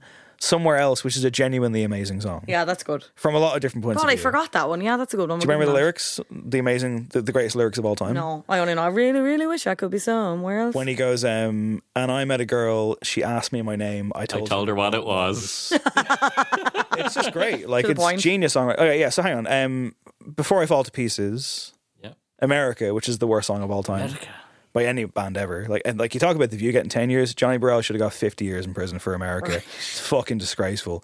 I like Somewhere Else. There's one other one I do like. In the Morning? No, that's terrible. That's a song for like a bank ad. Like that song is just like it's one of the worst things of all time. What's the one I like? It's off the second album. I can't remember it. You don't like it that much. No, I got it. Stumble and Fall. That's a good one. I don't know that one. And I get over the breaks. And it's got that kind of like. It's good. It's actually, I listened to it after this. It's actually a good song. They're a terrible band. One of the worst things to ever happen to the world. You like lift them up, just tear them right back down again. They're a flop band because those first two records. What were the first two albums called? Vanilla? One of them was just Razorlight, wasn't it? It was, that's the second one, yeah. What was the first one? Up All Night. Oh, okay. So the second album, Razorlight, and I remember this, I've said this before, but like Q Magazine, which I would have bought religiously at the time, when I opened up my beloved Q Magazine and saw that Razorlight's self-titled debut, or second album rather, was given 5 red stars, I was like, that's the end of this magazine. And I burned it then and there. Association with this magazine. That album is fucking horrendous. But yeah, like they were on top of the world, they were like, they could do no wrong. And then for some reason everyone was just like, we've had enough of that now, that's it. Third album didn't really do much, and then the solo album. But they are back together. There was that bizarre photo shoot when they kind of, he formed like a new lineup and they look like pirates or something. I was reading a piece in The Guardian. Laura Barton wrote a piece in 2014, a year after the failure of Borrell 1. I can never... Borrell. Apparently it's Borrell. I think it's Borrell. Yeah. It's just funnier to say Borrell. Borrell, yeah. Borrell 1 sounds like, you know, like an attempt to reach the moon or something. Like Basil Fawlty, it sounds like to me, like, or something. Yeah. I don't know. I mean, like a BBC comedy character from the 1970s. Like, there are people who make the point that maybe he was a bit hard done by. Laura Barton in 2014 said, 10 years into his career, I rather think we should perform a collective U-turn on the Johnny Borrell most hated man in rock stance and just go right out and appoint him a national treasure. You know, we rot our brains with tripe like Made in Chelsea. We allow Liz Hurley to get away with white jeans and Damien Hirst to make diamond-encrusted skulls. We let John Lydon advertise butter. Borrell is better value than them all. This is the man who recently claimed that one would be more likely to find out what's going on by walking down the street with a guitar than by reading a newspaper. He did say that. It was pretty funny. Fuck me. What's wrong with Elizabeth Hurley's white jeans? I don't know. It's The Guardian. Damien Hirst, crystal skulls. I think of him now with great affection. I think of him at his ludicrous best, bare-chested on a Harley Davidson at South by Southwest, sitting axle deep in mud in a pastel-hued sports car at Glastonbury, dating Hollywood stars, shirtless, again, on the cover of Vogue beside a supermodel. And I think, this is what we want in our rock star landscape. A writer of some damn fine tunes who is also boundlessly entertaining. Give this man record deals in perpetuity. Give him a television show, a radio program, a guitar-based roving reporter role in the evening news. Let him run free forever. All I got from that was that he's he got his car stuck in South by Southwest in Muck. Glastonbury, I think. Or Glastonbury, sorry. I've seen him interviewed and they ask questions like, you know, what's the biggest misconception about you? And do you think, you know, blah, blah, blah, blah. And he seems very uncomfortable. Like there is a... He can be very brash and funny in interviews and he can also be very kind of guarded. I think it's astonishing that he still has a career. Fair play to him. But yeah, that solo album will live in infamy as just the great death knell of the rock star that we just can't kill. And I do wonder though, Fionnuala, in closing, I wonder if Johnny Borrell begat Matty Healy. Would we have Matty Healy if not for the wild histrionics of rock's most confident man, Johnny Borrell? Oh my God, Matty Healy, or Johnny Borrell looks at Matty Healy and he goes, who are you? And Matty Healy says, I'm you but stronger. Yeah, there it is. 100%. Yeah. All right, 100%. What's your runner-up? My runner-up is kind of an event more than anything. And you could definitely say... I can guess what this is. Can you? Is it a certain festival? Oh, no. Oh, okay. Oh, you went more... Yeah. Well, okay, we'll just say... There's certainly bad blood between this person and someone else now.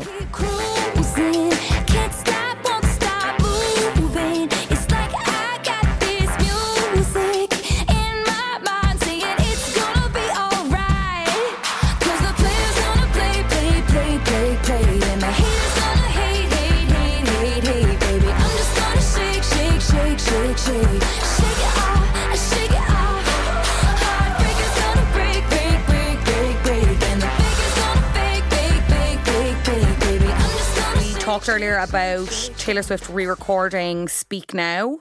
Why is she re-recording those albums?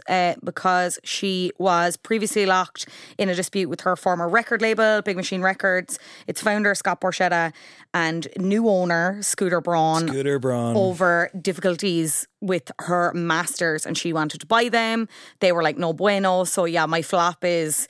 To be honest, Scooter Braun ever getting involved with this, because they've made Taylor Swift stronger and more powerful in a way that truly scares me. And I don't know. I think the re-record thing is so interesting, but I actually think it's also affecting her current songwriting and how she's like constantly looking back and like re-recording old material. But anyway, for anyone who is unfamiliar with this, Taylor Swift ended up signing a record deal with Republic Records in November 2018 after her Big Machine contract expired. And then the media reported in June 2019 that Scooter Braun had purchased Big Machine from Borchetta for $330 million. Now, Scooter Braun is a big player in the music industry. He's Justin Bieber's manager, Ariana Grande, Demi Lovato's at one point. I'm not sure if he still is. But by buying that, he became the owner of all the masters, music videos and artworks copyrighted by Big Machine, including those of Swift's first 6 studio albums, which include Speak Now, which we spoke about earlier. Swift went to Tumblr to say she had tried to purchase the masters, but Big Machine had offered unfavourable conditions and that she knew the label would sell them to someone else, but did not expect Braun as the buyer, recalling him as being an incessant, manipulative bully. They have, like, history, obviously, at one point as well. I think he might have been managing Kanye or was involved with Kanye. We know what happened with Taylor Swift and Kanye. I don't need to tread that line. Mentioned he manages Justin Bieber. She's obviously very, very good friends with Selena Gomez. I don't think Justin Bieber had been very nice in the media or, like, on social media to Taylor Swift. So this was automatically, like, big red flag for her. Then in October 2020, Scooter sold the masters to the Disney family's investment firm Shamrock Holdings for $405 million. So he still made like a sweet profit there. But he sold it on the condition that he keeps profiting from the masters, like from streams and whatever else. Taylor Swift really fucking annoyed. So I think Shamrock went to her with an offer for an equity partnership and she was like, fuck off. So then she was like, I'm going to re-record the 6 albums. So that's Taylor Swift, Fearless, Speak Now, Red, which she's already released, 1989, and Reputation. I'm sorry, she has already re-released Fearless as well, so there's a couple to go. But every time I think about this, I'm just like, I'm glad it happened because it's such an interesting news story. But there's a part of me that just, does this haunt Scooter Braun in his sleep, in his thoughts? Like, and even beyond the money thing, like he's become public enemy number one and he is forever hated and forever tainted because of this move, and like that's kind of flop behaviour. His name is Scooter Braun, the guy never had a fucking chance. I'm sorry, I would accept $400 million US dollars or $405 million, whatever it was, if it meant that Taylor Swift didn't like me. I'd be okay with that. I mean, is there a record of the Swifties actually causing him any physical harm? I don't think so. He'll be fine. I'd say he sleeps on a bed full of money with 2 beautiful women, to quote The Simpsons. But also, it is that thing that you mentioned at the start of this. It is that Star Wars quote of, if you strike me down now, I'll become more powerful than you can ever imagine. He created a monster, and she is reacting thusly. I applaud the thing in one respect, especially for a woman in the music industry, to say, fuck you, man, who did this to me. I will show you and I will do this thing. And obviously for Taylor Swift fans and for her as a businesswoman, this thing of constantly re-releasing new material and re-recording it is both interesting and also exceptionally savvy. You could argue it's a little bit exploitative, but, you know, she was exploited herself, so why shouldn't she make hay while the sun shines? And the fans seem to be quite receptive to it. They're very excited when a new fucking Taylor's version is announced. I thought you were going to pick Shake It Off, the song, at first, and it brought me back to a time when that came out, and I was writing for Drowned in Sound at the time, may it rest in peace, and I remember Sean Adams, the editor, put round an email to the writers and said, I want us to all write a paragraph or like kind of our immediate reaction to this song. Whatever, you know, good, bad, indifferent, whatever, just like whatever your reaction is to this brand new blah, blah, blah, blah.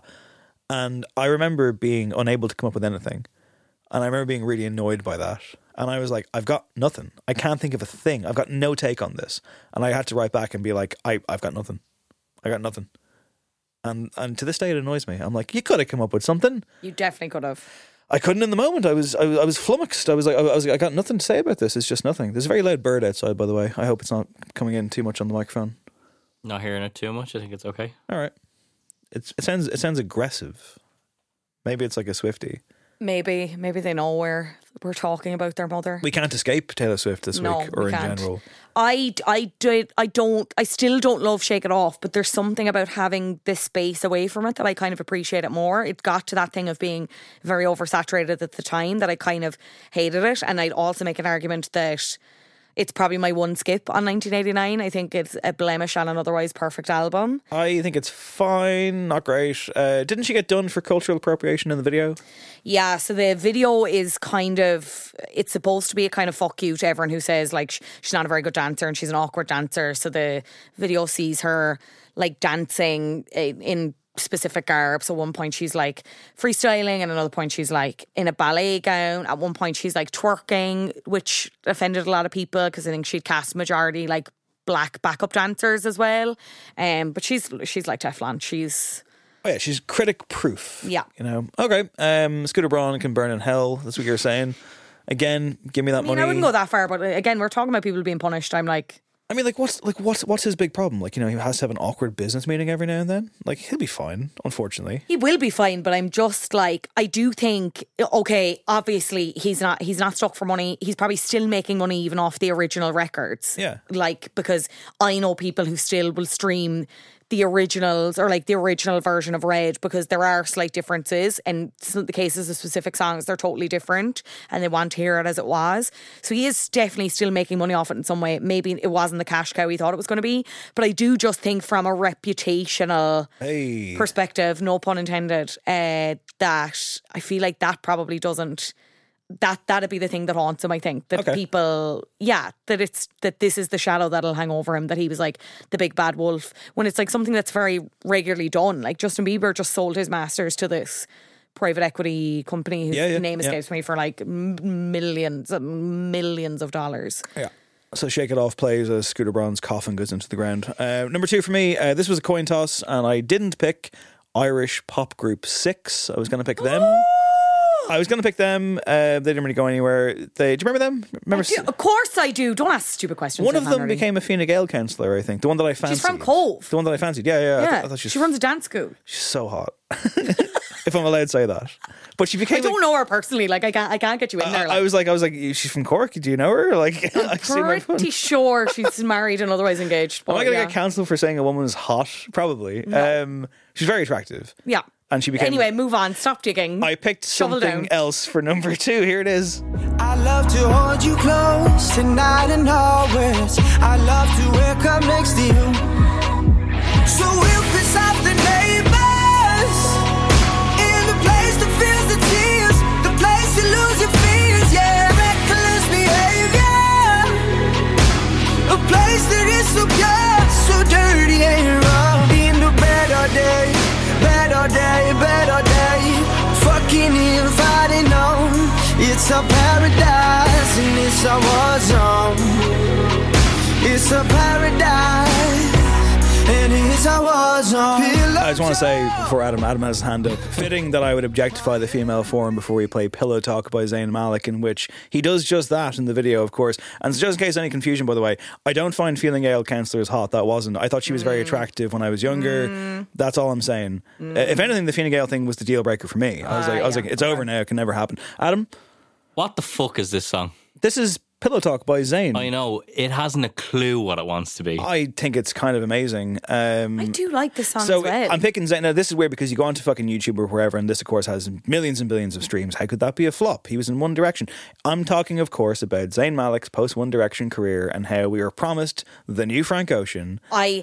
I have, the minute this came on, I have the image of the Fader cover he did and the interview in which he said that, and he's drinking orange juice and it's kind of spilling all in front of him, and I was like... He's not like the other four. He listens to cool music and he's going to make great music. Like hip-hop, R&B influenced. I was like, this is our new pop hope. I'm going to get... album of the year from him. I cannot wait. Vocally, he had some of the best moments on One Direction for me. And then we got this album, which the name I cannot remember. I can name a couple of other tracks on the album that I like. It's called Mind of Mine. Which is a bad title. And it has the track list that they're all in varying cases. So it'll start lowercase and go uppercase. There's a song called Before on that album that I do really like, but everything else is... There's a song called It's You, which I think is genuinely great. Yes, It's You is really good. I'm very interested. I think Pillow Talk, you know, it grew on me. I think it's fine as it is. Adam, critique? Yeah, as a producer? For me, like, that's what I mean about the song hasn't a clue what it wants to be. It's like doing a million and one different things. The lyrics are all very spaced out. It doesn't feel cohesive as a piece. It feels like a lot of different ideas mashed together. And I remember hearing it for the first time. I think it came out in like 2013-ish. No. Was it earlier? Song? No, 2015, 2016. We're doing the podcast, so it must be 2016. I remember hearing it for the first time, listening to it on BBC Radio 1, because I think they got the exclusive on it or whatever. It's the first radio play. And I kind of had bought in. I drank the Kool-Aid a little bit in terms of being like, this could be really good. This guy could be the new Frank. That fader cover could be right. Also, the year the Blonde came out, hilarious that we were like, this could be the new Frank. I just, to me, I listened to it, I was so disappointed. Everyone was. Everyone is. So disappointed by it. Like, I don't think, like, give it to anyone else, I think the song would have completely fell under the radar.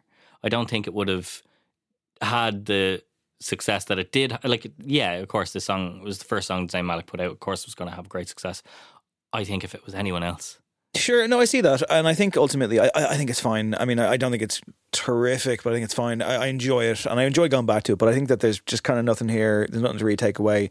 He released some bizarre second album called Icarus Falls, I think it was, at the end of like December, when you should never release music, and it was an hour and a half long, and no one fucking cared.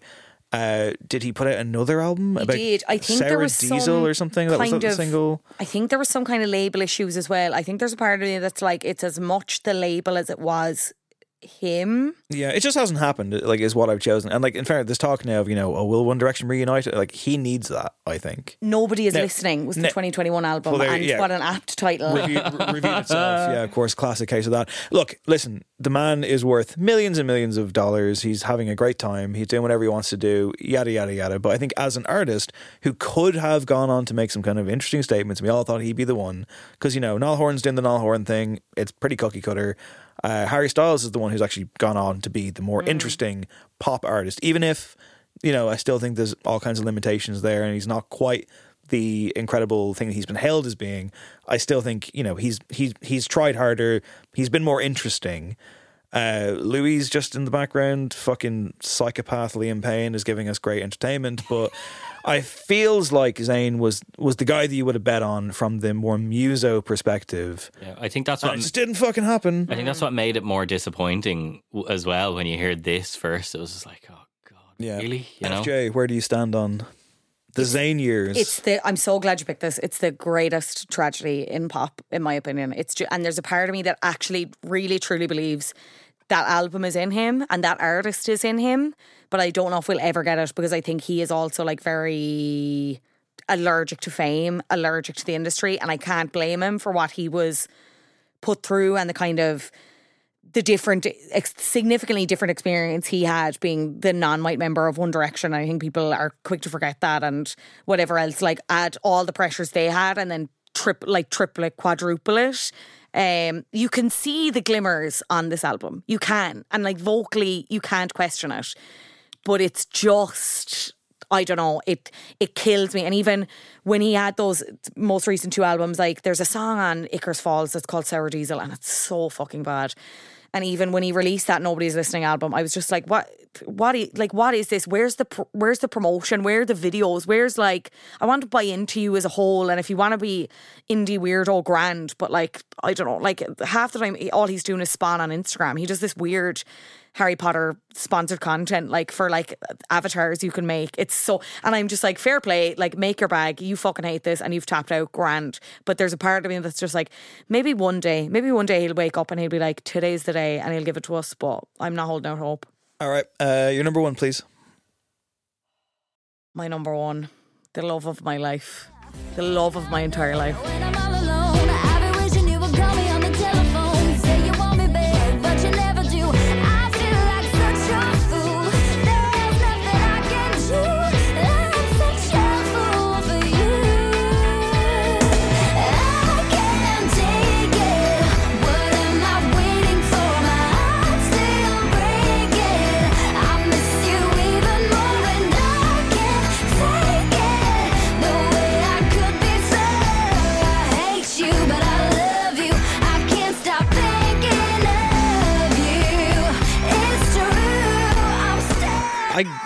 I gotta guess who this is. This could be like, I don't know who this is, but I feel like if it doesn't immediately come to you, you will never guess. Is it Ashley Simpson? No. Is it Ashley Tisdale? No. Is it Vanessa Hudgens? No. Who the fuck is it? It's Christian pop princess Stacey Arco. Oh, I never would have got that. She is my favourite flop. Stacey Joy Arco, an American singer, songwriter, occasional actress. She recorded her first album and released it in the year 2000. It was called Genuine. Sold 13,000 units in its first week of release. And then after that album, she signed to a new record label, Virgin Records, and started to record her self-titled album, Stacey Arco 2003, which is where that song is from. And that song is called Stuck. Didn't do incredibly well. I think got to number 59 on the Billboard chart, certified gold, over 500,000 sales in the US. That single, Stuck, as I mentioned, reached 52 on the Billboard Hot 100 chart, but received greater success worldwide, including here. I remember getting the CD for Christmas off Mr. Claus, thank you for that, and playing it to death on my CD player. She's a second single, There's Gotta Be More to Life. Maybe you know that song? What's it go like? There's gotta be more to life, chasing down every temporary eye. I definitely would have seen her pop up on top 30 hits or something. She was permanently on Pop Car, I'll tell you, and she was permanently on my iPod. She was number one on my iPod, let me tell you, never mind these charts. That peaked at number 30 on the Billboard Hot 100. And I think worldwide the album has gotten 3.5 million sales. She was on 2 episodes of American Dreams. She ended up being dropped from her label, I think it was 2005. It's only 2 years later, but she'd been signed for 7 years at that point. So just a bit slow in terms of releasing the music. She took kind of a break, I think, then between that and being dropped, where she worked in a seafood restaurant for a while because she was so tired from touring. At one point, she was supporting Destiny's Child on tour in the States. She was primed to be a pop star, and she had it vocally. Stacey Arco is such a good album, and it was only when, you'll never believe my shock when I loaded it into Windows Media Player all those years ago, and it automatically reads the information for you or whatever, and it came up as the genre was religious. I was what the hell? So this technically qualifies as Christian pop. I think she was up for it in one of the categories at the Grammys as well. Her family are missionaries, and yeah. Sorry, Scott Stapp takes this one. Oh, anyway, yeah, she just never quite got the success after that self-titled album. She had another album after that. It was called Beautiful Awakening, 2006, and the first single was called I'm Not Missing You. And again, just neither of them really went anywhere. Most recently in 2015, she performed as part of the house band on Stephen Colbert's show in the States. And there's just a part of me that's just I wanted more from you, you know what I mean? But then, on the other hand, what could have happened to her, you know? What could have been? We wouldn't have had the great self-titled album that we got, which, again, not being hyperbolic, one of the greatest albums of all time. Okay. I mean, is she particularly religious these days, or is that unfamiliar? She keeps a low profile now, I would say. No, but I will say, you listen to, it's not overtly religious in terms of themes, I will say. So there's another single off this album called I Could Be The One, right? And there's references to, so the chorus is, I'm not going to sing it, it's I could be the one, whatever you want me to do, I don't have much to give, Lord, I'm ready. But she's actually, so at the time I'm okay, she wants to get with this fella, and she's I don't have that much to offer, but it could be me, I could be the one. But in hindsight, she's actually talking about Jesus Christ, that she could be the one. She's ready to be Christ's helper. I am ready to be the new Jesus Christ. I mean, she could be. She is in my house. Beautiful Awakening does sound a bit baptismal, doesn't it? Yeah, there is a bit of evangelism. I went for a walk out of my Beautiful Awakening. My Beautiful Awakening. Watched Succession, you know? Oh, big anyway, the release of that album was so delayed. Released in the US, or it ended up being paused for release in the US and Canada, but it ended up on streaming anyway. And then there was a tour that was supposed to happen, and the tour was cancelled. And then it was on her MySpace after this kind of massive flop that she announced she was going to spend some time in Africa, decompress. But I think she's happy enough just living the life. She's married to some fella. They have 2 kids. But it's just one of those things that it's I don't know, this was formed so much of my childhood, and it comes up in conversation with like fellow poptimists about this song, about There's Gotta Be More to Life, about I Could Be the One, about this album in general, and about how hard it went. Now, in some ways, not all of the songs have aged very well, in the sense of like some of them are like very quintessentially 2000s. There's a ballad on there called I Promise, and it's very like finger snap choreography. That's will I be there when you call me in the middle of the night, and it goes like that. But I love her, and I just, what could have been, you know? She's the flop that I'm just like, what could have been? You could have been a bop. You could have been my bop queen. My bop Christian queen. Try and say that 5 times fast. She's top of the flops. Top of the flops. She could have been a contender. Top of the flops. I always thought it was Stacey or Rico, but now I'm open to correction on that pronunciation. Okay. It doesn't matter. All that matters is that you had a connection. Yeah. My number one in the flops. This man has a connection to music like few others in the world. To the point that I still can't believe that this is a real thing. I still think it's a joke. I still think I've had a psychotic break, and this actually isn't a thing. But apparently it is. So here we go. Here's my number one. Riding high, day and night, satisfied wherever we roam. You're the star of the show. You shimmer like gold. Now, baby, let's ride. We got nothing but time. You get all the reactions. You're the main attraction. It's no surprise. Gotta like your style. You're the perfect distraction. You're the main attraction.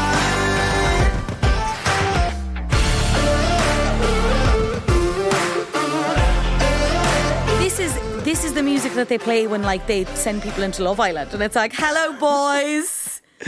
Bombshell music. Who the hell is this? Well, Fanula, it's Jeremy Renner's music career. What? It's Jeremy Renner, a man who gave himself a very bad review recently when he hurled himself under some machinery, but he's doing okay, so it's fine. Jeremy Renner is from the school of actors who confessed that actually my real love is it's music. He said, and can't you tell, Dave? He told People magazine, "My family was my first love." That song was called "Main Attraction." I guessed. Yeah, I figured. Which I believe was like a collaboration with Jeep when it came out. Yeah, it was, right? Oh, yeah, it's such SponCon sounding music. 10 million views on YouTube, but I'm sorry this doesn't exist. He said in People magazine, "My family was my first love, and then music. Acting came into my reign when I was 20. Music has always been my first love as far as something other than my family." Like this is like when the song came out. Really there saying, oh, it's close, it's so close. Yeah, it's a close, it's close second, but it's so close. It's so generic though. He's like, when I was 12, I remember I was in my house, and during the summer we cut out instruments and painted a keyboard and drums all made of cardboard, because he came from a modest background. But now he's a megastar. I put it on show and charged my sister $1 and all her friends $1 to come in and watch us play cardboard instruments. I think I made $5. Ruse. One thing that makes music greater is I get to stay here in my home and do it and get to be around the people I love. During my other love, which is movies, it takes me away. He has a bunch of songs. He has released an album. I don't know if he's performed the occasional show, I think, but like, you can't tell me that this is a thing, you know? It doesn't make any sense to me. And the styles of music that are in this, it's like Imagine Dragons goes country or something. I mean, he's done some covers as well. Do you want to hear a cover? Absolutely, yeah. Okay, let's hear Jeremy taking on one of the oldest and greatest songs of all time.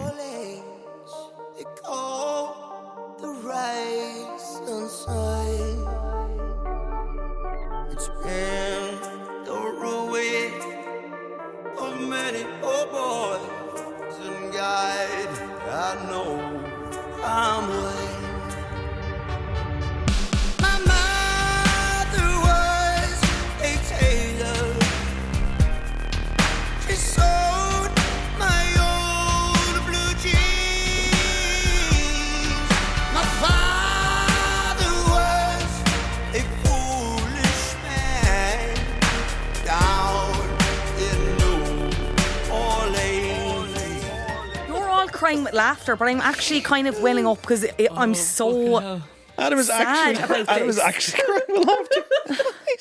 He's gone. Was the my father? He's like, there is a howling. He's singing like in cursive at some point, and he's like, my father. This isn't a joke. He released a cover of House of the Rising Sun.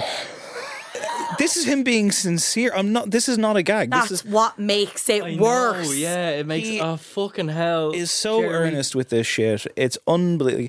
It's genuinely shocking. Like, and again, you go onto YouTube, you see all the comments, and they're all like, "My favorite Avenger nails it again." You know, like it's just like, you know, fucking another incredible heartfelt ballad from Jeremy. Like there. I don't know what's happened. I don't know. He's not like. I think he's actually a pretty good actor. I mean, like, I liked him for years before he was even all that famous. I saw him in an episode of Angel, of all things. Were you on the Jeremy Renner app? No, I never actually downloaded that because it looked like a weird fucking. I don't know, like the fucking Nexium sex cult or something. I was just like, where's this going to go? It looked like a weird pyramid scheme or something. I was like, I'm not getting involved in this. An app that was just too good, too pure for this world. so they had to get rid of it. But I followed his career. I saw him pop up and stuff like My Beloved, The Assassination of Jesse James by the Coward Robert Ford. Adam is still laughing. The delivery was genuinely next level there. Oh, fucking hell. And then The Hurt Locker, which he was amazing in. And we talked really about this on the Colin Farrell episode of Flop Culture. You know, I really like rooting for the guy. I think he's fantastic in stuff like The Town and Wind River. You know, he's better when he's not doing the superhero action movie thing. That's clearly paycheck stuff. He strikes me as a bit of a weirdo. But, you know, like the music thing is just baffling. It's like, what has told you that you're good at this? And just for Exhibit C... Let's have another comeback. There can't be another. Let's have another cover that Jeremy did of a 90s classic, a very sad song that was mentioned on the podcast a few months ago. And yeah, let's just hear him cut to the quick and get inside our hearts and let us feel something. I can't do this again. There was this girl who wouldn't go and change with the girls in the change room at where. They finally made her. They saw love marks all over her body. She couldn't quite explain it. They'd always just been there. That man is swimming in a sea of auto-tune. It's unbelievable. He sounds like Cher.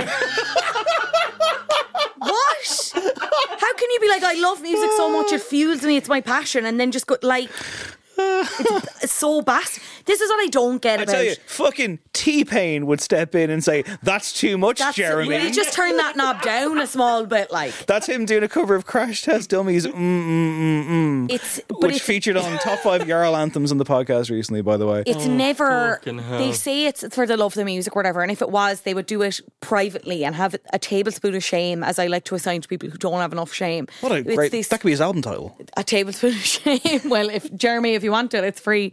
Do you not like it?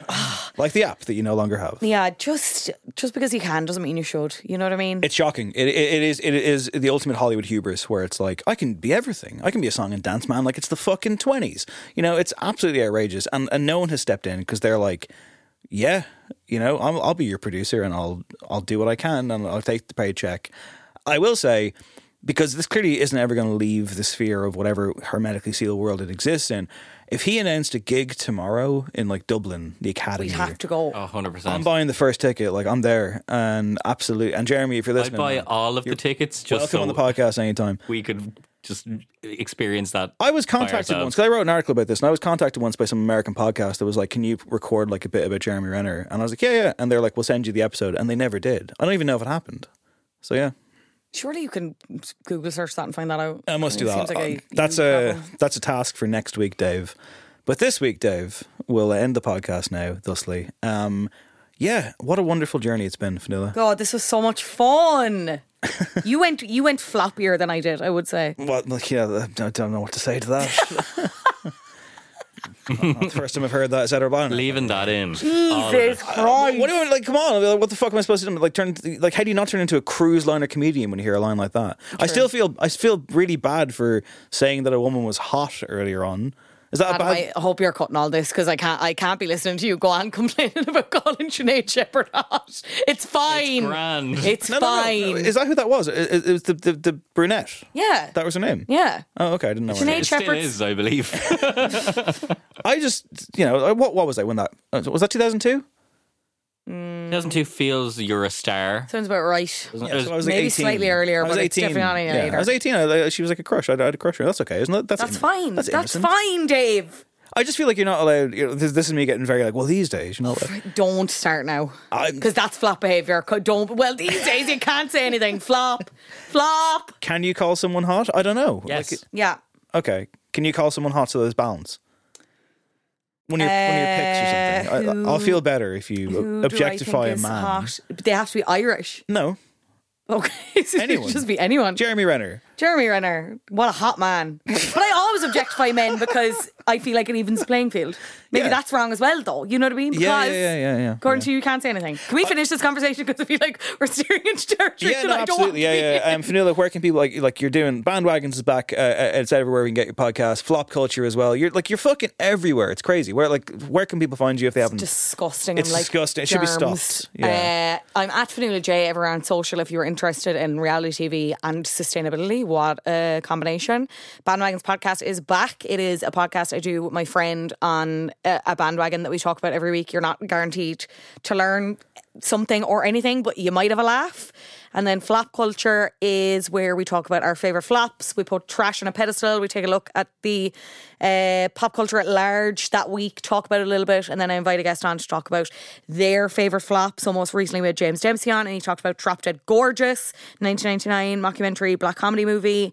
That's the kind of vibe. If that's what you're into, come over. We'd love to have you. Yeah, it's all great. And thank you so much for coming in. And thanks for having me. It's always a pleasure. Oh, listen, you're fucking family, We love having you on the podcast. We'll have you back on soon, I hope. So, and this was a really good one, so thank you.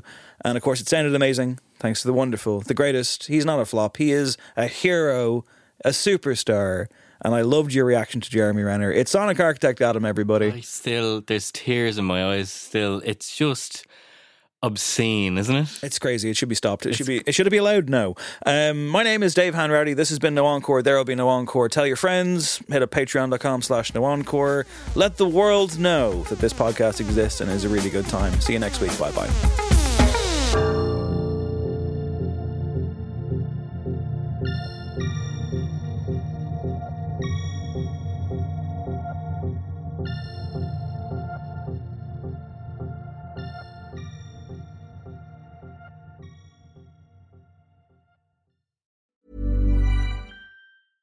Imagine the softest sheets you've ever felt. Now imagine them getting even softer over time. That's what you'll feel with Bowl and Branch's organic cotton sheets. In a recent customer survey, 96% replied that Bowl and Branch sheets get softer with every wash. Start getting your best night's sleep in these sheets that get softer and softer for years to come. Try their sheets with a 30-night guarantee. Plus, get 15% off your first order at bowlandbranch.com. Code BUTTERY. Exclusions apply. See site for details. When you make decisions for your company, you look for the no-brainers. And if you have a lot of mailing to do, Stamps.com is the ultimate no-brainer. It streamlines your processes to make your business more efficient, which makes you less busy. Mail checks, invoices, legal documents, and everything you need to keep your business running with Stamps.com. Seamlessly connect with every major marketplace and shopping cart. Schedule package pickups and see your cheapest and fastest shipping options from different carriers. With rates up to 89% off USPS and UPS rates. And with the Stamps.com mobile app, you can take care of mailing and shipping wherever you are. Make the same no-brainer decision as over 1 million other businesses with Stamps.com. Sign up with code PROGRAM for a 4-week trial, plus free postage and a free digital scale. No long-term commitments or contracts. That's Stamps.com. Code PROGRAM.